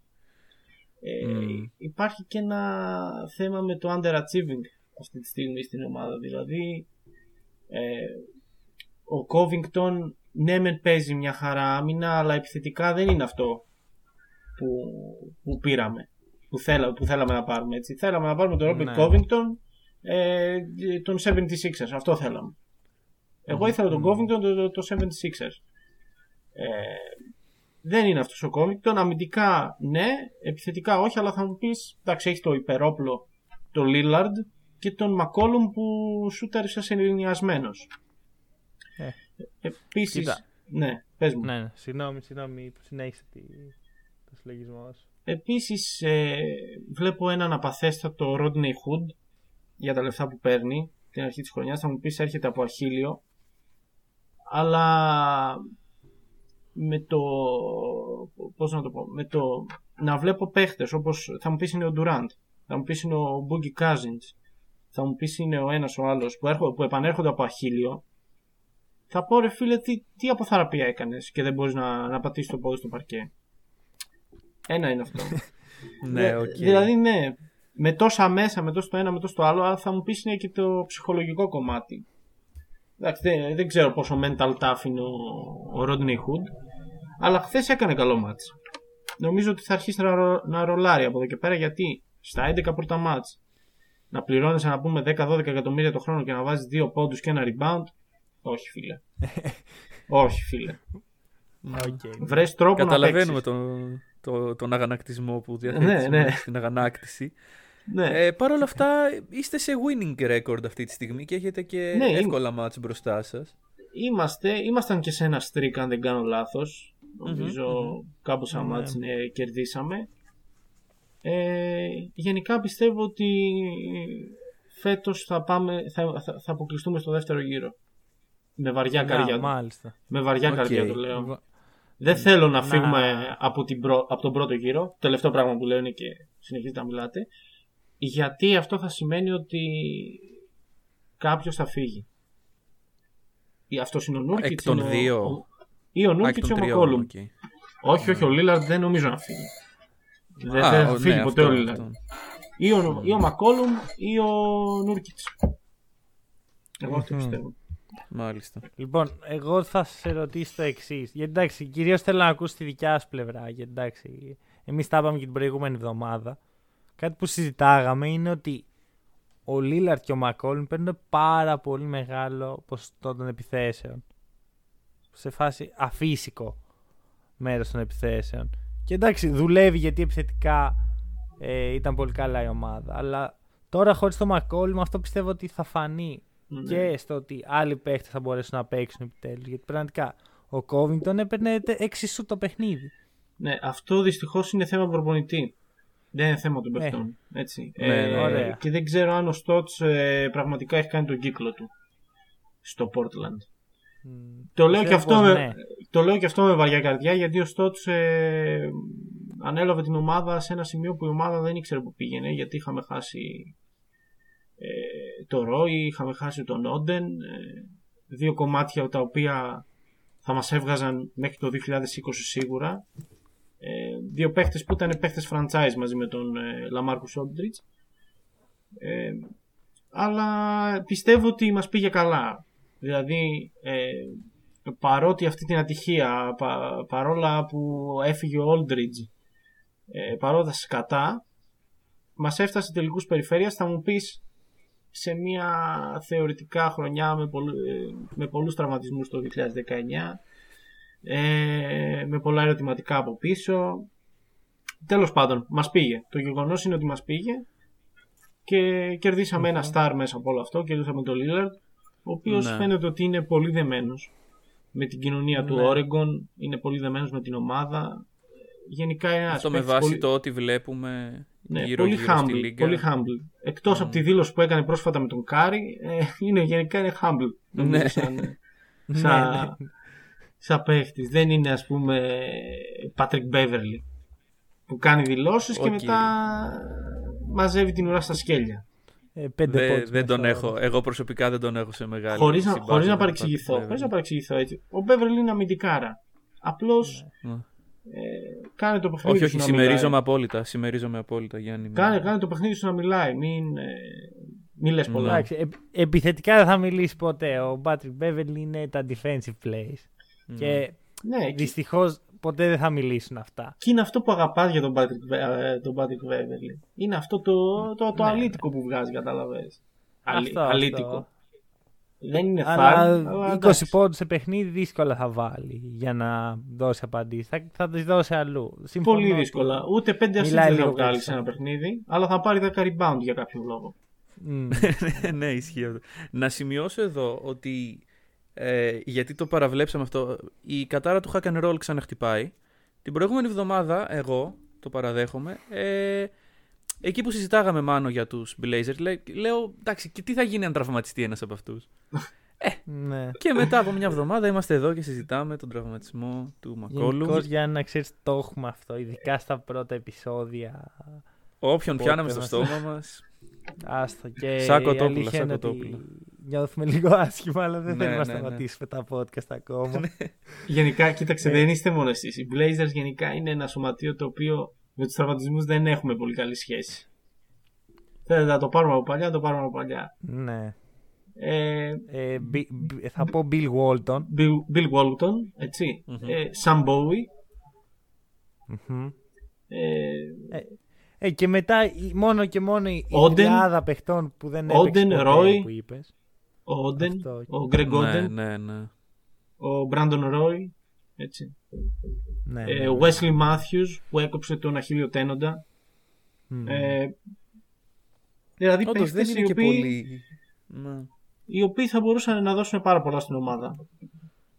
Ίσως το δεύτερο πιο άτυχο franchise μετά τους Clippers ιστορικά. Οι Clippers ε, απλά δεν, ε, ε, δεν ξέρω τι γίνεται με τους Clippers. Νομίζω κάθε, κάθε φορά που πάνε να κάνουν κάτι καλό συγχρονίζονται αυτό που είπες οι πλανήτες και τα σκατώνουν όλα πραγματικά. Ναι, ναι, ναι. ναι. Πραγματικά. Δεν δεν γίνεται. Και, και πίστηκα για αυτό το πράγμα το 2015 όταν ε, οι Rockets ψόφοι στους ημιτελικούς περιφέρειας γύρισαν μια σειρά που οι Clippers ήταν μπροστά 3-1. Μμμ. Μμμ. Το, πρω- ήταν εκείνη και η χρονιά που είχαν πάρει το πρώτο πρωτάθλημα οι Golden State Warriors.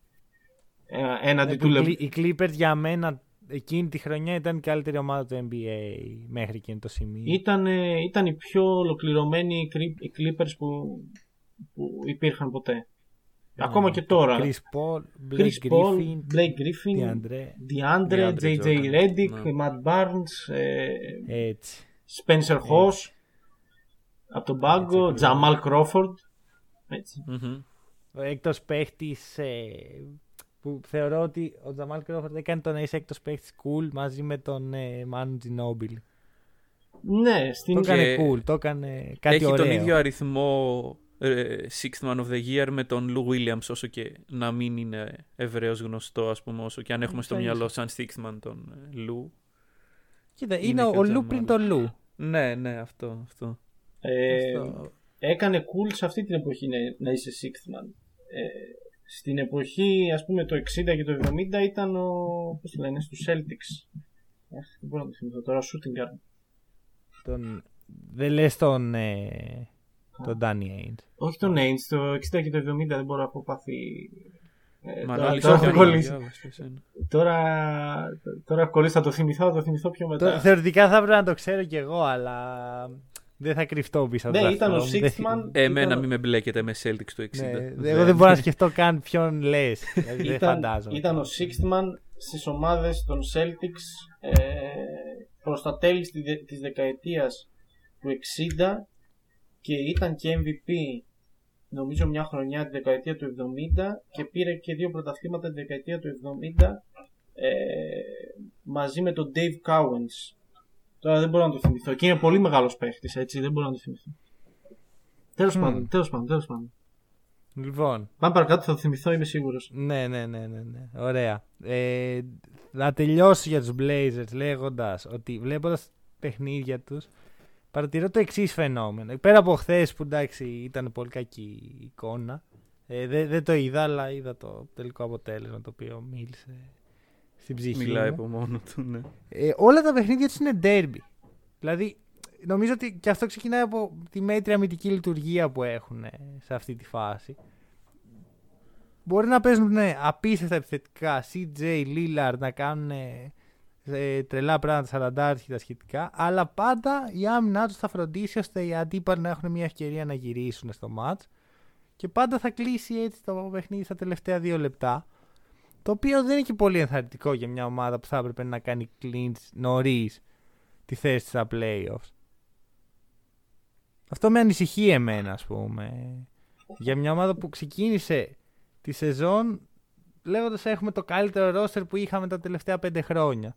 Μμμ. Ναι, όντως δεν, δικαιολογείται, δεν δικαιολογούνται τέτοια αποτελέσματα με αυτό το hype που έστειλε, που, που έφτιαξαν γύρω από τους ε, Blazers. Ε, Μμμ. Γενικά νομίζω ότι φταίνε εδώ πέρα λίγο, και, λίγο πολύ φταίνουν και τα media. Κάπου. Μπορεί, μπορεί. Σε πολλά Η ερώτηση πράγματα είναι η φταίνε, εξής. φταίνε τα media. Για να βγάλουμε το Γιάννη από τη μιζέρια αυτή τη στιγμή ε, και να τον πάμε σε κάτι άλλο στο οποίο διαφωνούσαμε. Είναι αποδεκτό να τους λέμε Blazers ή πρέπει να τους λέμε με το full όνομα Trailblazers; Εγώ νομίζω ότι είναι αποδεκτό να τους λες Blazers. Εγώ μια ζωή Blazers τους έλεγα. Μάλιστα. Ναι. Όταν έλεγα το Οκ. trail, το trail ανάμεσα στο Blazers και στο Portland, Μμμ. πάντα η, η γλώσσα μου μπερδευότανε. Από το πολλά Είναι ρο. και λίγο γλωσσοδέτης, έχεις δίκιο. Ε, ερώτηση. Είναι σωστό όμως το Portland Blazers. Δηλαδή, είναι άλλο το Blazers το σκέτο και άλλο το Portland Blazers. Μου φαίνεται λάθος εμένα αυτό. Έτσι όπως το ακούω. Ε, τώρα ε, σου έχει κάτσει έτσι το αυτή εδώ και χρόνια, οπότε δεν πρόκειται, Ναι, οκ. δεν πρόκειται να Ναι, το εντάξει. διορθώσει.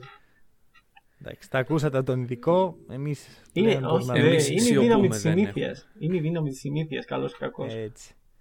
Ωραία. Ε, μου δίνεις μια πολύ ωραία πάσα γιατί μιλάω για δύναμη της συνήθειας.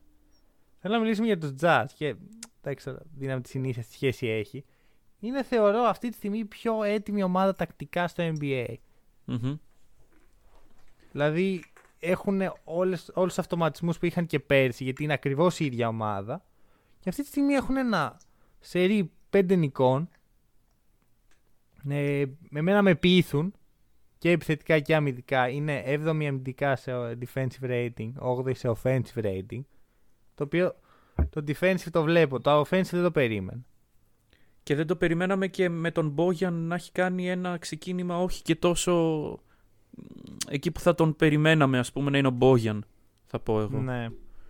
Έχει κάνει καλό ξεκίνημα ο Mike Conley για τα περσινά του στάνταρ. Μμμ. Μμμ, Ναι, και εγώ Πολύ το- βελτιωμένο shot selection.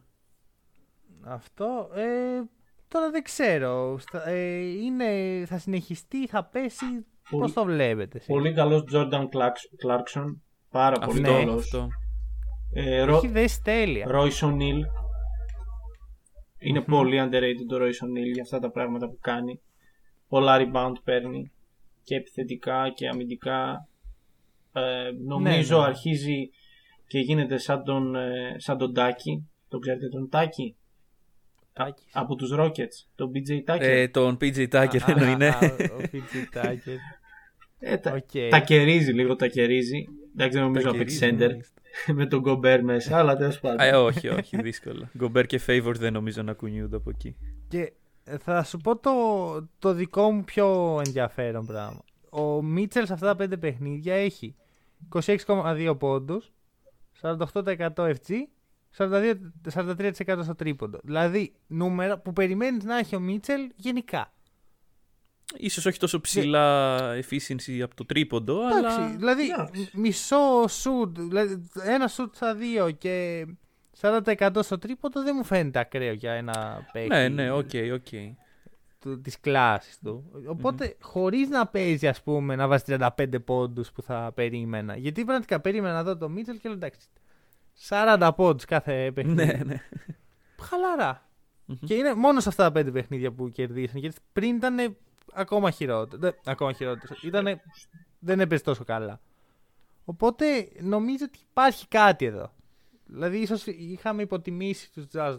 Εγώ προσωπικά τους είχα βάλει στο ότι θα παλέψουν για τα playoff και όχι ότι θα μπουν με βεβαιότητα.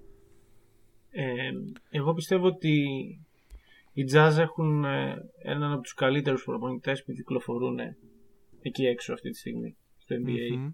Και πραγματικά ε, η κόντρα του Σνάιντερ με τον Μαλόουν στον ε, πρώτο γύρο πέρσι στα playoffs ήταν ε, ε, πραγματικά χα- χάρμα οφθαλμών έτσι. Πο- Ναι, ναι. Πολύ, πολύ σωστές κινήσεις πάνω στη σκακέρα την προπονητική. Ε, μία πεντάδα ο ένας ε, με γρήγορα άτομα, μία πιο slow πεντάδα ο άλλος με καλούς αμυντικούς.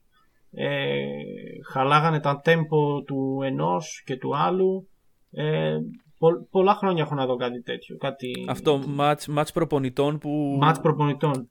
Ναι, στην, Ακριβώς. στην Εγώ- Αμερική δύσκολα το βλέπουμε. Έχεις δίκιο σε Εγώ αυτό. θα πω ότι το είδαμε μετά αυτό στον επόμενο γύρο στο Celtics Raptors που είδαμε Επίσης το και αυτό, ναι. Nets, Nurse Ναι, με, Brad Stevens. με Stevens. Μμ. Βέβαια, Ο οποίος Stevens Ναι. πολύ υποτιμημένος. Εντάξει, είμαι και Celtics τώρα τι θα έλεγα. Ναι, αλλά ναι, όχι. Ο Steve. Θέλω λίγο τη γνώμη σου σε αυτό. Μιας και... ο, Steve, ο Stevens ήταν ε, υποτιμημένος ε, από το κολέγιο. Μην ξεχνάμε, ο Stevens ε, ήταν ένας προπονητής, δεν ήταν προπονητής, ήταν ε, video coordinator και νομίζω manager μέσα κάτι για τις φανέλες ήταν τέλος πάντων. Ε, Οκ. σπούδασε σίγουρα οικονομικά και τέτοια και μετά ασχολήθηκε με την προπονητική ο άνθρωπος αλλά τον πήραν στο Butler στο Πανεπιστήμιο του Butler πραγματικά από τα αζήτητα και αρχισε και έχτισε μια τόσο τρομακτική ομάδα στην άμυνα που ε, στο τουρνουά στο NCAA στο March Madness αλλιώς δεν δεχόταν πάνω από 54 πόντους δεν δεχόταν πάνω από 54 πόντους στο March Madness που Ναι, γίνεται ναι, της ναι, Μουρλής. ναι, ναι. Αλλά δεν έβαζε και πάνω από 60. Ναι, ήταν πιο σκληρή ομάδα με όχι τόσο πολύ επιθετικό Ναι. ταλέντο. Πολύ σκληρή ομάδα με, τον, με το Hayward ε, Ναι, ναι. μέσα. Με τον Selvin Mack του Παναθηναϊκού Πλέον. και με τον ψηλό, τον Matt Howard, έναν μακριμάλι έτσι πολύ δυνατό παιδί και έμπαινε μέσα στα τζαρτζαρίσματα συνεχώς. Μπράβο, αυτό, αυτό. Ήταν έτσι η ομάδα του ξύλου και του, της άμυνας. Ναι, Και ήταν... Να πούμε από ποια ομάδα έχασες σε εκείνο το τουρνουά; Έχασε- Έχασε... Ποιον παίχτη μάλλον; έχασε ε, από τον Duke, την ομάδα του Μάικ Σιζεύσκι, ε, από τον Όχι Bra- από το UConn. όχι από το UConn. Αυτό, ε, έχασε, έχασε και το 11 από το UConn, το 10 Μπράβο, έχασε μπράβο, από, το, ναι. από τον ναι, Duke του την Σιζεύσκι. τελευταία χρονιά του, του Hayward είχε χάσει από το... Ναι. Το Ε, UConn. Με τον Duke ε, νομίζω κρίθηκε στις βολές του Brian Zoubek. Ο Zubek ήταν ένα center που έπαιζε στο Duke για 4 χρόνια. Ε, και ήταν η χρονιά που πέταξε ο Hayward την μπάλα από το κέντρο και πήγε ταμπλό στεφάνι και έξω. Μπράβο, μπράβο. Ναι, Είχα ναι, μπερδέψει ναι. Αυτά, τα- αυτά τα δύο παιχνίδια στο μυαλό μου. Το 11 ήταν μπο- με, με το Yukon που εκείνη τη χρονιά ο Kemba Walker ε, στο March Madness έβγαλε μάτια. Ναι, και ναι. πήρε το- Σκό- σκότωσε τον τωρινό προπονητή του. Πήρε το Yukon από νομίζω από ένα το δέκατο seed γιατί στις, ε, εκεί πέρα στα conference παίζουν 16 είναι να πούμε 250 πανεπιστήμια οπότε φανταστείτε τι γίνεται. Ε, και τους πήρε από χαμηλό seed και τους πήγε στο τελικό του NCAA και το πήρε. Βέβαια ήταν το πιο χαμηλό scoring match τίτλου από το 1950 κάπου εκεί Ναι, νομίζω ναι. ήταν ε, πολύ λίγοι πόντι που μπήκαν Να σε αυτό πω το μάτς. ότι έχω μπροστά μου τα στατιστικά του παιχνιδιού. Ε, ο Hayward στο παιχνίδι με τον Duke έχει 2 στα 11 shoot. ναι πολύ το κακό οποίο μάτς πολύ κακό μάτς. Ένα πολύ, κα... πολύ άτυχο mid-range, το οποίο τώρα το... είναι το βούτυρο στο ψωμί του. Και το shoot που είπες από το κέντρο. Ε, σκέφτομαι ότι είναι, η διαφορά είναι δύο πόντι, είναι ένα shoot του Hayward που χάθηκε. Ναι. Δε- δεν μπορώ να μην το Ακριβώς. σκεφτώ τώρα. Και είναι αυτό το, Αλλά- το shoot που βάζει από την baseline έτσι με δύο screen Ναι, και ναι, βγαίνει ναι, και ναι, παίρνει ναι, το shoot. Ναι, ναι. ναι, ναι. Και δυστυχώς, γιατί πραγματικά έχω συμπάθεια σε αυτή την ομάδα. Φυσικά τότε δεν έβλεπα NCAA, αλλά μετά Τα όταν είδες μετά, άρχισα να ναι. μαθαίνω ποιος είναι ο Brad Stevens και ποιος είναι ο Gordon Hayward. Μμμ. Και γι' αυτό κιόλας με είχε ενθουσιάσει τόσο πολύ η ιδέα του Hayward στους Celtics. Γιατί ήξερα την ιστορία που έχουν αυτοί οι δύο μαζί και περίμενα να δω αυτό το κάτι παραπάνω. Και Μμμ. δυστυχώς ε, λόγω συγκυριών δεν το είδαμε ποτέ. Και είναι κρίμα, είναι κρίμα. Γιατί Μμμ. νο- ε, θεωρούσα ότι ο Gordon πήγαινε τέλεια στους Celtics. Κοίτα, εγώ θεωρούσα στους Jazz ότι πήγαινε τέλος. Και, Celtics εντάξει, και φαινόταν ότι και έχει. στους, και στους Jazz πήγαινε τέλεια. Γενικά ο Gordon είναι ένας παίχτης ο οποίος ταιριάζει σε πολλές ομάδες του NBA τέλεια νομίζω. Και στους, και στους Φέτος Pacers τον βλέπουμε να ταιριάζει τέλεια. ταιριάζει πολύ στους Hornets μέχρι στιγμής στους τουλάχιστον. Ναι. Και δίνει και αυτό Υγιής το... ελπίζουμε ναι. να μείνει. Αυτό, Εγώ αυτό. πιστεύω. Και δίνει... Γιατί το ταλέντο υπάρχει και η δουλειά υπάρχει. Μμμ. Είναι τέτοιος παίχτης. Ο οποίος ξεκίνησε τώρα από ένα, το, την κλασική φωτογραφία που έχουν δει περισσότεροι. μη- Ένα σκίνι αγόρι που Ναι. είχε κάποιο ταλέντο, αλλά όχι αυτό που βλέπουμε τώρα. Δούλεψε πάρα πολύ με στην καριέρα του. Ε, Όταν είχε γίνει All-Star ε, και είχε, είχαν πάει, δεν θυμάμαι τώρα την πόλη, ήταν στους Jazz ακόμα. Το, τις μέρες πριν από το All-Star Game και μετά που συνήθως οι παίκτες ξεκουράζονται, αράζουν μεταξύ τους, έτσι λένε δύο κουβέντες, χτίζουν super teams. και εγώ ήταν στο γυμναστήριο και δούλευε κάθε μέρα. ναι. Ενώ ήταν το πρώτο του All-Star Game. Δηλαδή, σου δείχνει πόσο hungry ήταν. Ενώ Αυτό είχε βελτιώθηκε φτάσει και σε ένα μπασκετικά σημείο. και σωματικά. Βελτιώθηκε πάρα πολύ. ο Hayward. Ακριβώς. Πω πω ξέφυγε λίγο η συζήτηση, αλλά Ξέφυγε, ήταν πολύ- ξέφυγε. Αλλά καταλήξαμε στους Jazz πάλι με κάποιον περίεργο τρόπο. Όχ, πόσο ισχύει αυτό. Ξεκινήσαμε από τους Jazz το 2020 και καταλήξαμε λίγα χρόνια πριν. Κοίτα, η- η Jazz είναι η, η τέταρτη ομάδα στα Power Rankings αυτή τη στιγμή στη Δύση. Ή, τε- η τρίτη. Εντάξει, είναι τρίτη στα Statics. Θεωρώ ότι τρίτη είναι η Nuggets ακόμα. Ναι, Στο λόγω δικό μου του, μυαλό. της, αν, της ανόδου Και λόγω είναι του οι αυτού που Nuggets. περιμένουμε να δούμε. Ναι. Αυτό. Ε, έχουμε, είναι σε υψηλά στάνταρ τελευταία χρόνια. Είναι τέταρτη η jazz αυτή τη στιγμή στο μυαλό σας; Ε, Ε, θεωρώ ότι σαν ε, τελικό power ranking. Ίσως να είναι αλλά όπως είπατε βάζω και εγώ τους Nuggets τους βάζω πάνω από τους Jazz. Ή τελ- ε, λόγω, λόγω του πώς το λένε του βάθους που Γιο. έχουν σαν ομάδα Α, οι Nuggets. Όχι του Jokic. έχουν και βάθος όμως. Βά, ας το Jokic. Ναι, βγάλε, βγάλε, έχουν- βγάλε, βγάλε Jokic και Mitchell από αυτές τις ομάδες. Τι μένει; Ναι. Ε, ο Μάρεϊ και ένας, μια ωραία έτσι κατάσταση. μένει ο Είναι Μάρεϊ Michael και, ο, Porter. και ο Γκομπέρ από τους ε, Ναι, Jazz απ- απ- απ' τα Μετά βαριά, έχουμε έτσι, όπλα. Bogdanovic έτσι, και Porter Jr. Μμμ. Έτσι. Έχουμε Εντάξει, και... άμα θέλουμε να συγκρίνουμε pound to pound, σίγουρα. Σίγουρα νικάνε οι Nuggets. Οκ, συμφωνώ. ναι, αλλά εγώ συμφωνώ ότι κάτω από τέσσερα δύσκολα πέφτουν. Δηλαδή, ειδικά φέτος, δεν βλέπω κάποια άλλη ομάδα η οποία στην Δύση είναι ικανή να Ούτε, τους... οι- ούτε οι Suns. Οι Suns ίσως, αλλά δεν, ακόμα δεν έχω συνειδητοποιήσει τον κόσμο στον οποίο ζούμε και όπου οι Suns πηγαίνουν τόσο καλά. Ναι. Μου παίρνει λίγο καιρό να το επεξεργαστώ αυτό. Και ούτε οι Warriors. Ε, όχι. Λόγω, λόγω Clay. Άμα ήταν με Clay, θα Καλά, ήταν μέσα εντάξει, στο τα top έχουμε 4. πει Είναι, αυτά. παιδιά, Ναι, είναι, Αν και, ήταν λο- με Clay θα ήταν πρώτοι οι Warriors. Νομούλα μου. είναι και οι, οι Dallas Mavericks τους οποίους ε, τείνουμε να τους ξεχνάμε και τώρα Ε, τους ναι, ξεχάσαμε. Έτσι, Εγώ δεν Εντάξει, τους ξέχασα, επιστρέφει ο τους Κρίσταψ σκέφτηκα. βασικά, οπότε που, μόνο εκεί μπορώ να το δώσω. που ότι... εντάξει αν οι Mavericks όλα πάνε καλά κοντραρίζονται για μένα οι Mavericks κοντραρίζονται με τους Lakers έχουν τόσο καλή ομάδα Όπα ρε. Κοντραρίζονται, Ακραίο. κοντραρίζονται Ακραία με τους πρόβλεψη. Lakers.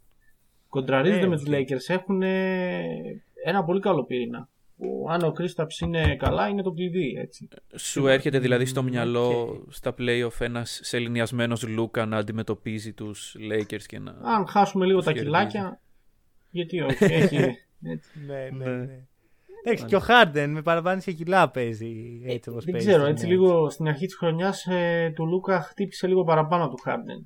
Ας είχε καλούς μέσους όρους, έτσι φαινόταν λίγο ότι φαινόταν λίγο Μες στο παιχνίδι. κουρασμένος ας πούμε. Οκ. Mm. Μπορεί, μπορεί. Θα δούμε. Θα δούμε. Δεν ξέρω τι, τι συνέβη. Εντάξει, ήταν και η κούραση, ήταν διάφορα πράγματα.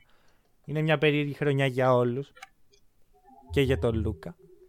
Οπότε μπορώ να καταλάβω κάποια πράγματα που δεν θα έπρεπε να γίνουν ε, στη Αλλά, σωματική ναι. κατάσταση. Η Mavericks είναι πιστεύω η ομάδα του- του να βλέπεις για την επόμενη Μμ. πενταετία ας πούμε στη Δύση. Έτσι. Ναι, ναι. Ναι, ναι, αν, ναι, ναι. αν σβήσει ποτέ το, το άστρο του Λεμπρόν ας πούμε. Αλλά μετά δεν ξέρουμε τι θα γίνει με τον Davis. Πώς θα κινηθούν οι Lakers με τον Davis. Ας πούμε. Μμμ. Κοίτα, αρχικά εγώ θα ένιωθα ασφαλής να έχω τον Davis και να πρέπει να χτίσω γύρω του. Ενώ είμαι οι Lakers. Όταν είναι οι Pelicans δεν είναι τόσο εύκολο γιατί είναι σε μια δύσκολη αγορά, είναι, δεν είναι τόσο ελκυστικός προορισμός. Όταν είσαι οι Lakers, ε, πολλοί παίχτες θα θέλουν να παίξουν με τον Davis, θεωρώ. Ναι εντάξει επειδή είναι και το LA. Έτσι. Κοίτα, βασικά εγώ Ακριβώς. έχω δει ένα όνειρο ότι θα, θα πάει ο Devin Booker στους Lakers. Δεν ξέρω γιατί. Ω, δεν το Λες, έχω μοιραστεί αλλά- αυτό το όνειρο ποτέ εδώ με τους ε, ακροατές. Ε, Θα σου πω τι γίνεται. Ο Μπούκερ είναι τέτοιος τύπος. Ωραία, είναι λίγο έτσι γκρινιάρης, είναι λίγο ε, το stardom, να, να μπούμε, να chasing greatness και καλά. Ο- Είναι έτσι περσόνα του που μου ταιριάζει στο Όπου θα περίεργο τέριαζε, ας πούμε, culture στο των NBA. Ποιο νούμερο Lakers. θα φοράει στους Lakers το 8 ή το 24. Ουφ, Το 24 σίγουρα όχι, το 8 σίγουρα, σίγουρα όχι. Ναι, είναι, είναι και το. ίσως το meant to be ενός μαθητή του Κόμπι να καταλήξει στο LA. Γιατί Δεν- είναι δεν μαθητής ξέρω. Κόμπι; Έχει κάνει προπονήσεις Έχει, με τον... έχει λίγο Εντάξει, το... Άρα και, και ο Γιάννης με μια εβδομάδα που αράζανε με τον Ο Κόμπι και Γιάννης. του έλεγε τα Πρόσεξε κόλπα με. του Ο Γιάννης, stardom. ναι, γιατί να έρθει και αυτός. Δεν έχουμε θέμα. Έλα, Εμείς ρε, α- εντάξει, ανοίγουμε δεν τις είναι αγκαλιές μας. όλοι. Ε, δεν νομίζω να σας πειράζει, ξέρω εγώ, αυτό να όχι, πάει όχι, ο Γιάννης δηλαδή, να πάει αν στο... μου φέρεις τον Γιάννη. Εντάξει. Ναι. Γιάννης Davis Booker. Ναι, δεν, Με δεν θα τέλος πω πάντων, όχι εγώ σε ε. αυτή την τριάδα. Νομίζω εσάς τους δύο το σχίσμα ανάμεσα σε εσάς τους δύο είναι να γίνει έσχατη προδοσία. Ξέρετε γιατί μιλάω. Tatum λες. Tatum στο LA. Μμμ. Ναι, ναι, Αυτό ναι. θα Ο οποίος ήτανε- δηλωμένος Laker fan, να τα λέμε και αυτά. Κάποτε. Ήταν, Κάποτε, ήταν. κάποτε, κάποτε. Είπε I was. Ναι, οκ. Ε, τι θα έλεγε, I am; Παρελθοντικούς χρόνους. Ναι, I was Κοίτα. και τέτοια. Έλα τώρα. Έλα τώρα, αγάπη μου. Μη Κοίτα. σου σκεφτεί το καλσόν. Άντε Κοίτα, μωρέ θα από σου εκεί. πω κάτι για τον Tatum. Τώρα, μιας και έχουμε φύγει από τα, από τα πράγματα που Ναι, δεν νομίζω να γίνει θεωρητικά άλλο θα podcast μιλάγαμε. σήμερα, και ναι. μ' αρέσει εμένα αυτό, οπότε θέλω να δώσω Αχα. λίγο. Θα σου πω γιατί ο Dayton δεν θα πάει στους Lakers. Τώρα θα, θα, θα προσπαθήσω έτσι, να- χωρίς να Για φανώ προσπάθησε. defensive. Ναι. Ε, γιατί θεωρώ ότι οι Celtics τα επόμενα 10 χρόνια θα είναι συνεχώς μέσα στο ε, contendership. Μμμ. Θα Ναι, είναι αυτή, σε αυτή την οικογένεια ομάδων. Το θέμα. Έχουν Ναι, πες, τη πες. δυάδα νεαρών παιχτών που χρειάζονται για να είναι εκεί. Tatum και Brown. Αποδεδειγμένα καλοί. Δεν νομίζω ότι κάποιος το αμφισβητεί αυτό. Και έχουν και το knowledge να χτίσουν γύρω τους. Και υπάρχει και ο Peyton Pritchard. Τελεία. ναι, ο οποίος. Ε, είναι Peyton ένας- Pritchard. είναι ο δεν, Peyton δεν έχουμε μιλήσει ακόμα σε podcast για τον Pritchard. Θα Εντάξει. μιλήσουμε κάποια στιγμή. Για τον Θα, θα Pritchard, μιλήσουμε τώρα. για τον Α, οκ, Pritchard είναι. χρειάζεται, Γιάννη. χρειάζεται Είναι. ειδικό podcast για τον Pritchard. Έτσι ακριβώς. Θα σου πω κάτι. Είναι ο Peyton Pritchard το επόμενο μεγάλο σύμβολο ε, των όχι all-star παιχτών. Ας πούμε, ξέρεις, Α, α, όχι, ρε μαλάκα. Εννοείς Καρούσο. Ξέρω. Εγώ. Φάση. όχι, πιο πάνω όχι, από αυτό. όχι. Είναι, Πιο πάνω είναι από πιο πάνω, Καρούσο. εγώ το πιστεύω αυτό. Δεν πάει πιο, Πιο πάνω, πάνω από δεν αυτό. πάει πιο πάνω από Καρούσο. Κάτσε, σε ρε, εσύ. ρωτήσω ο κάτι, Καρούσο είναι περίμενε. ένα βήμα πριν το all-star και ξέρεις, Τι εννοείς; Μάλλον σου με πω, τον είναι storyteller είναι, μιλάς. ήδη, Άστο, άστο. είναι, είναι ήδη All Star. στην καρδιά σου. Στην καρδιά μου. Είναι GOAT Λοιπόν, material. Εγώ θα, θα το πω αλλιώς. Είναι ο Peyton Pritchard. Μάλλον θα είναι σε 20 χρόνια αναφορά στη σελίδα του Storyteller ο Peyton Pritchard. Ο Peyton Pritchard. για ένα cult story ότι. Αν βγάλει κάτι καλό, Ναι. όλοι, Ήδη, όλοι, ή- ήδη δεν έχει βγάλει content. όλοι καλοί χωράνε. Όλοι καλοί χωράνε. Δεν μου λέει τίποτα Περίμενε, αυτό. Γιατί ο Το Pritchard θέμα- σε αυτή, σε, σε Κάτσε αυτή τη τώρα. φάση έχει ήδη κάνει προπόνηση με σπασμένο δάχτυλο. Μιλάμε, μιλάμε για καλτ ιστορία ή μιλάμε για, ξέρω εγώ, ιστορία, ιστορία. Ε, Καλή ερώτηση. Έχει διαφορά, έχει διαφορά. Κάτι ανάμεσα σε αυτά τα δύο. θα Γιατί το καλτ θέλει κάτι, θέλει κάτι άλλο, θέλει κάτι, Ωραία. θέλει κάτι πιο πάνω, κατάλαβες. Ε, νομίζω είναι η ώρα. είναι η Θέλει ώρα, έκπληξη Μανώλη. που σου Είναι η είχα ώρα. υποσχεθεί. Λοιπόν, Λοιπόν, α- άκου να δεις. όταν, ε, όταν σκεφτόμασταν ας πούμε, να κάνουμε podcast μαζί, σου προτείνουμε, ε, ήδη είχα σκεφτεί την ιδέα. Γιατί εντάξει, λέω θα έρθει εδώ πέρα ο άνθρωπος να τον καλωσορίσουμε και τα σχετικά, αλλά πρέπει να του δώσουμε κάτι δικό του, κάτι που θα έχει μόνο αυτός στην ιστορία του podcast μας. και νομίζω ότι το βρήκαμε λοιπόν με την επόμενη στήλη, την οποία θα αναλάβει ο Νίκος, γιατί εγώ από τη συγκίνηση δεν μπορώ να... Έχω αρχίσει να κάνω ήδη διατάσεις, παρακαλώ. λοιπόν, κοίταξε, Γιάννη, σε θέλω ε, σχετικά συγκρατημένο, γιατί αυτά, αυτά, με, με αυτά που θα αναφέρω τώρα θα μπορούσαμε να κάνουμε μία σειρά πέντε podcast για να μιλάς μόνος σου για αυτά τα πράγματα. Αλλά, λοιπόν, η στήλη πάει ως εξής. Θα σου αναφέρω μερικούς παίκτες Ναι.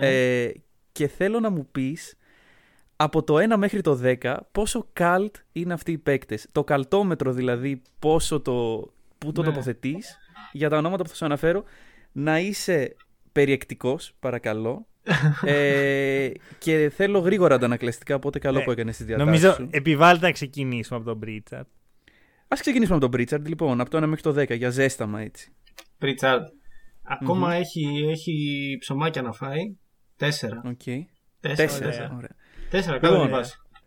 Πάμε, Υιοθετώ. στα, πάμε στα δύσκολα τώρα. Larry Bird. Κοίταξε τώρα. Δέκα. Φίλε Λάρι έχει δώσει ψωμάκι. Ω, περίμενε, όχι, όχι. Γιάννη, Γιάννη, σε προειδοποιώ, έρχονται πολύ καλύτερα πράγματα. Γίνε λίγο πιο μετριόφρον. να, να το αλλάξω. Άντε να του βάλω.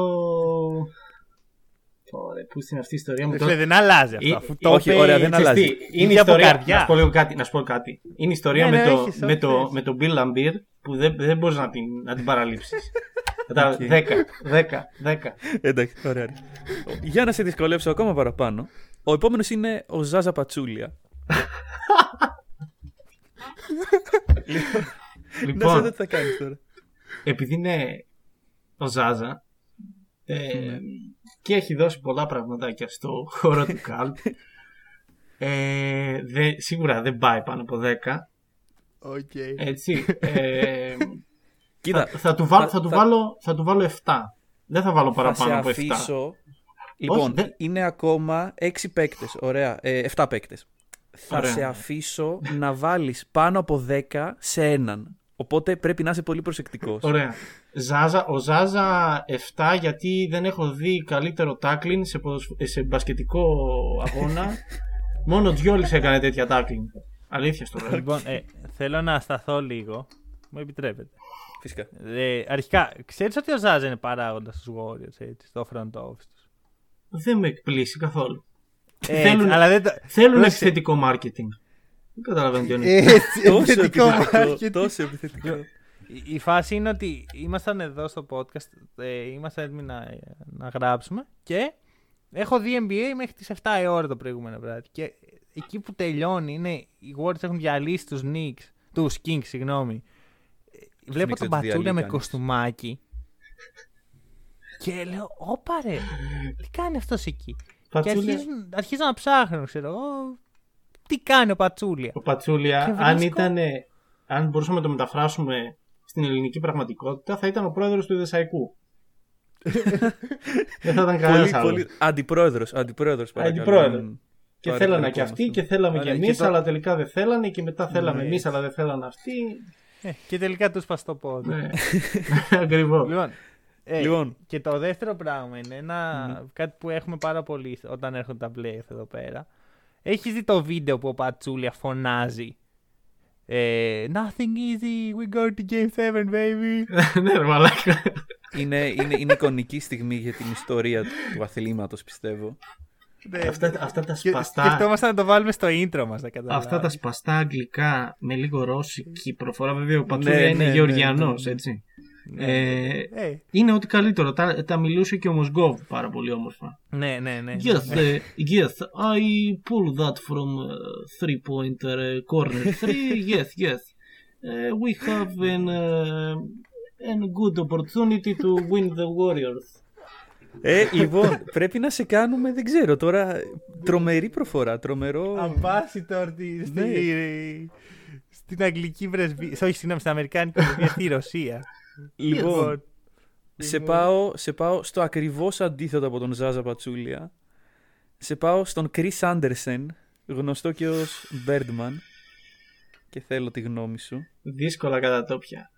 Λοιπόν, Μμμ. Δύσκολο. Μαλάκα, ε, θα βαθμολογήσω τον Chris Anderson με 9. Εννιά. Έτσι. Οκ. Γιατί το ψωμάκι που έχει δώσει ο Chris Anderson δεν περιγράφεται.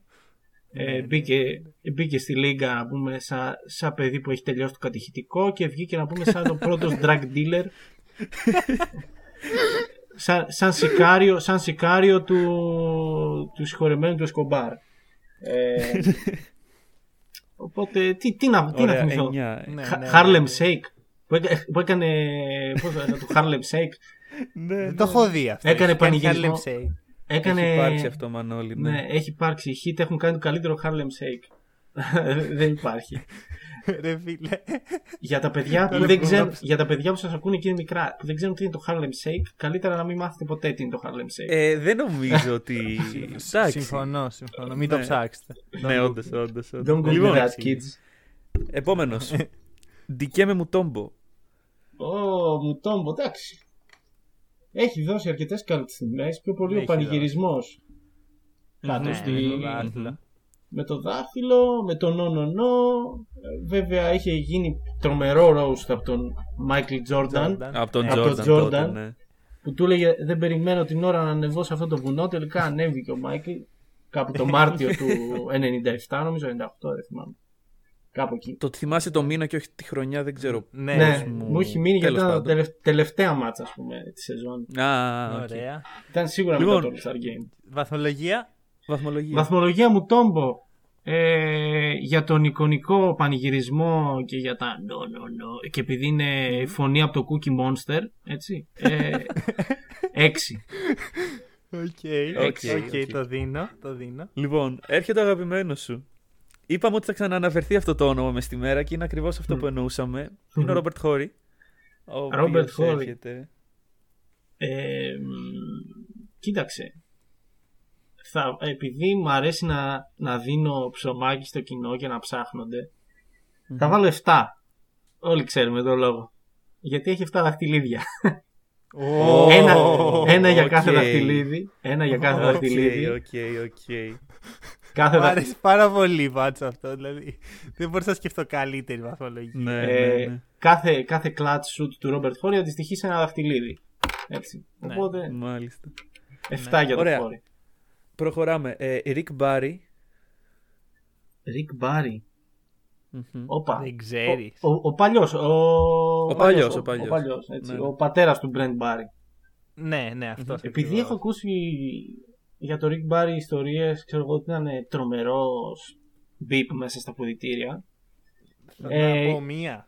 Για πες Για μία. να, για να, πες να μία. σου διαμορφώσω λίγο άποψη τώρα. Για πες Την, μία. ε, τη- ε, την οποία τη θυμήθηκα ειδικά για αυτό το podcast γιατί ήξερα ότι έρχεται αυτό το υπέροχο. Αρχικά, για όποιον δεν ξέρει, ο Rick Barry είναι αυτός που βάραγε βολές Ναι. Grandma ε, με style. κουτάλα. Κουτάλα. Κουτάλα, κουτάλα, μπράβο. Έτσι. Ε, Rick Barry, ε, τελική δυτικής περιφέρειας, παίζει στους Warriors ενάντια στους Suns. Δεν θυμάμαι χρονιά τώρα. Το 74. Ξεχασμένες. Το 70. Ξεχασμένες Ναι, εποχές. τέλος πάντων, 72, Ε, 74. Γίνεται μια φάση περίεργη και τρώει λίγο ξύλο, ρε παιδί μου. Έτσι, ξέρεις, κλα- κλασικά τότε δεν, δεν τσιγκουνευόντουσαν τις μπουνιές. Ε, τίποτα το περίεργο. τρώει λίγο ξύλο. Στα αποδητήρια στο ημίχρονο βλέπει το, το βίντεο ε, του αγώνα και συνειδητοποιεί το εξής: Ότι κανένας συμπαίκτης του δεν προσπάθησε να τον βοηθήσει που έτρωγε ξύλο. Ναι, ναι. Δηλαδή, ο- οι μερικοί χαιρόντουσαν κιόλας.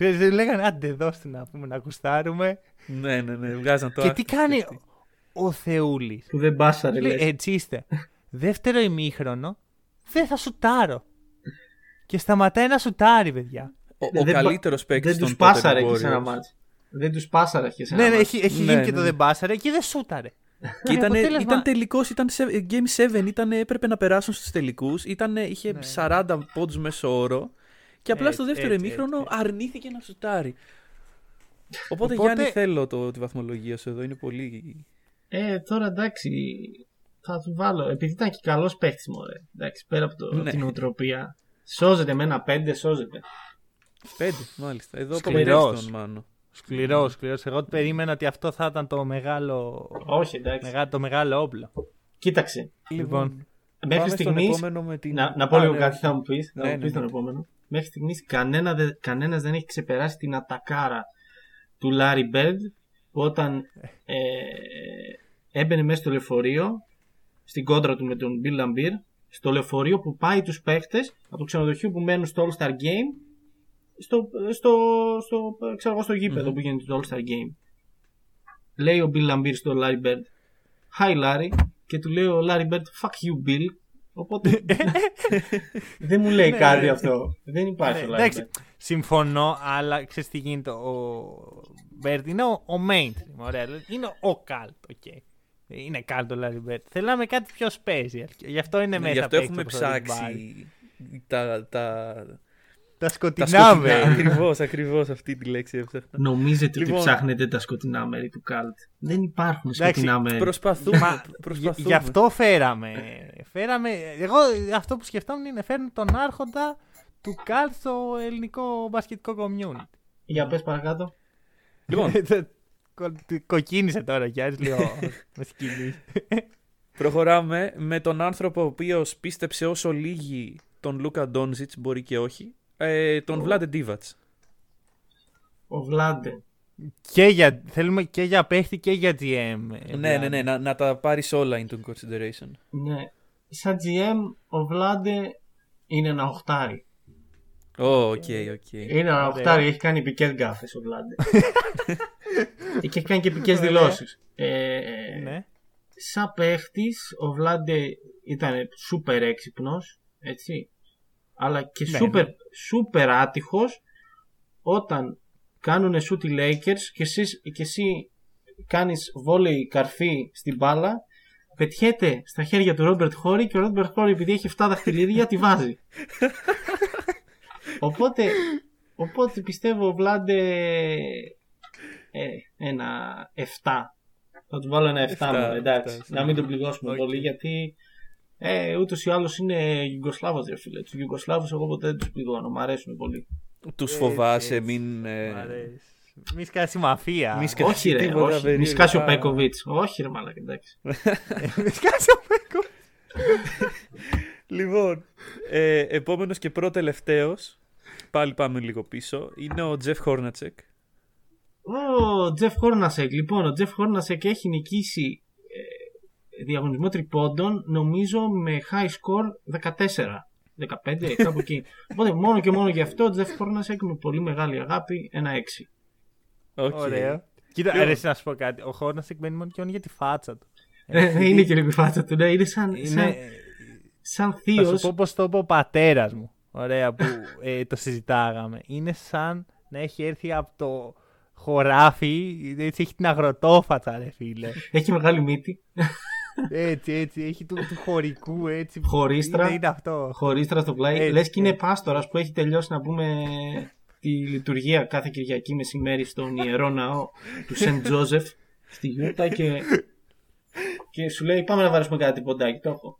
Έτσι, Αυτό. ε, αυτό, αυτό είναι. Αυτό είναι ο Τζεφ Χόρνασεκ. Λοιπόν, και για το κλείσιμο σου έχω ένα δίδυμο, πατέρας γιος, ε, Μανούτε Μπολ και Μπολ Μπολ.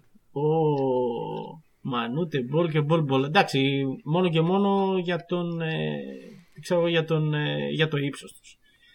Ναι, Ε, ναι, αυτό. Αν Ε, ήσουν, όχι, αν μωρέ, ήσουν, δεν είναι αυτό. Άκου εδώ. Ναι, είναι, είναι. Αν ήσουν λίγο πιο μύστης του καλτ, θα βάζες Μανούτε Μπολ, Μάγκσι Μπογκς. Ο, ναι, αυτό το δίδυμο έπρεπε να παιχτεί. Έχεις δίκιο. έχεις Αυτό το δίκιο. δίδυμο έπρεπε να παιχτεί. Δεν Και πειράζει. η όμως. φωτογραφία του με, τις τις τρεις πέντε μπάλες. μπάλες, ξέρω εγώ. Ναι, τρεις, τρεις, συγγνώμη. Υπερβολή, υπερβολή. Ε, λοιπόν, εντάξει, δεν, ε, μ- μέχρι στιγμής κανένας δεν έχει ξεπεράσει το Larry Bird, ούτε δεν θα τον ξεπεράσει. θα βάλω, Άρα, νομίζω άρα είναι δεν ο γίνεται. νικητής. Είναι ο νικητής ο Larry Bird. Θα βάλω στους Ball με O και όχι με A και double L. Ακριβώς, Ε, ακριβώς. Θα τους βάλω 7 γιατί είναι άξιοι συνεχιστές της ε, Ντίνκα φυλής στο Βόρειο Σουδάν. Έτσι, άξιοι συνεχιστές. Αυτοί, Το πες. αυτοί εκεί πέρα οι τύποι είναι να πούμε πάνω από 2-10 ο καθένας. Είναι σαν σκιάχτρα όλοι τους, οπότε... Ναι, ναι, ναι. Που ο Μπολ Μπολ Οκ. δεν το βάζει ο, ο, ο μαλάκας, ας πούμε, ο Μαλόν μέσα φέτος. Άντε μωρέ, εγώ Έχει, θα- έχει να δώσει ψωμί, πιστεύω, Κοίτα, στην σε κοινότητα. του παρακαλώ, Χάρτ. σε παρακαλώ το Mike Malone, λίγα τα λόγια εδώ πέρα, είμαστε, είναι ευαίσθητα θέματα αυτά για εμάς, δεν γίνεται. Θα για πάω- μένα δηλαδή. Θα, θα, θα σταματήσουμε να τρώμε αλάτι, θα μας κάνετε υπερτασικούς να πούμε. λοιπόν, Λοιπόν, ε, νομίζω είναι μακράν το καλύτερο segment στην ιστορία του Hack and Roll. ναι, ναι, ναι. Ε, τώρα θα, θα παρακαλέσουμε λίγο το φιλοξενούμενο να μας αφήσεις να να, πλακωθούμε να σαν κάνεις άνθρωποι. την άκρη για να πλακωθούμε. Ωραία, την γιατί εβδομάδα. έχουμε κάθε εβδομάδα ένα rivalry εδώ. Αυτή τη στιγμή κερδίζω 3-1. Ξαναλέω, διαλέγει ο ένας ένα παιχνίδι, ο άλλος διαλέγει τον νικητή. Άμα το κερδίσει, παίρνει τον πόντο. Άμα χάσει, τον παίρνει ο άλλος. Έτσι πάνε οι αγώνες Και γενικά. σήμερα διαλέγω εγώ παιχνίδι. Οκ. Αν δεν κάνω λάθος. Θα διαλέξω από τα αυριανά γιατί σήμερα δεν έχει τίποτα. Ναι. Και εννοείται Boston Celtics εναντίον Philadelphia 76ers. Ήμουνα σίγουρος και κοίταζα το streak των ομάδων όση ώρα μίλαγες γιατί δεν... Μμμ. ε, ε, διαλέγω νικητή λοιπόν εγώ, ε. Ναι, Λοιπόν, ε, διαλέγω τους ε, 76ers. πολύ όμορφα. Θα Και θα υποστηρίξουμε και την διαλέξεις ομάδα μας. την ομάδα Ναι, σου. να ξέρετε, την προηγούμενη εβδομάδα που διάλεξα Lakers, ήμουνα. Του- Ήσουν πιστός. αφόραγες το καπελάκι. Μπράβο ρε Ε, ό- όχι, δεν, δεν- όχι καπελάκι, αλλά πιστός, α. πιστός. OK, OK. Το, το σέβομαι. Λοιπόν, και κάπου εδώ να ευχαριστήσουμε πάρα πολύ τον Γιάννη, a.k.a. NBA Storyteller, για τη συμμετοχή του στο σημερινό Around the League. Ευχαριστώ πολύ εγώ, παιδιά. Ευχαριστώ πολύ. Να είστε καλά, καλά να είστε. Ευχαριστούμε και εσύ να είσαι καλά. Και ε, θα τα πούμε την επόμενη Τρίτη κλασικά με την επικαιρότητα. Μέχρι τότε από εμάς καλή συνέχεια. Καλή συνέχεια.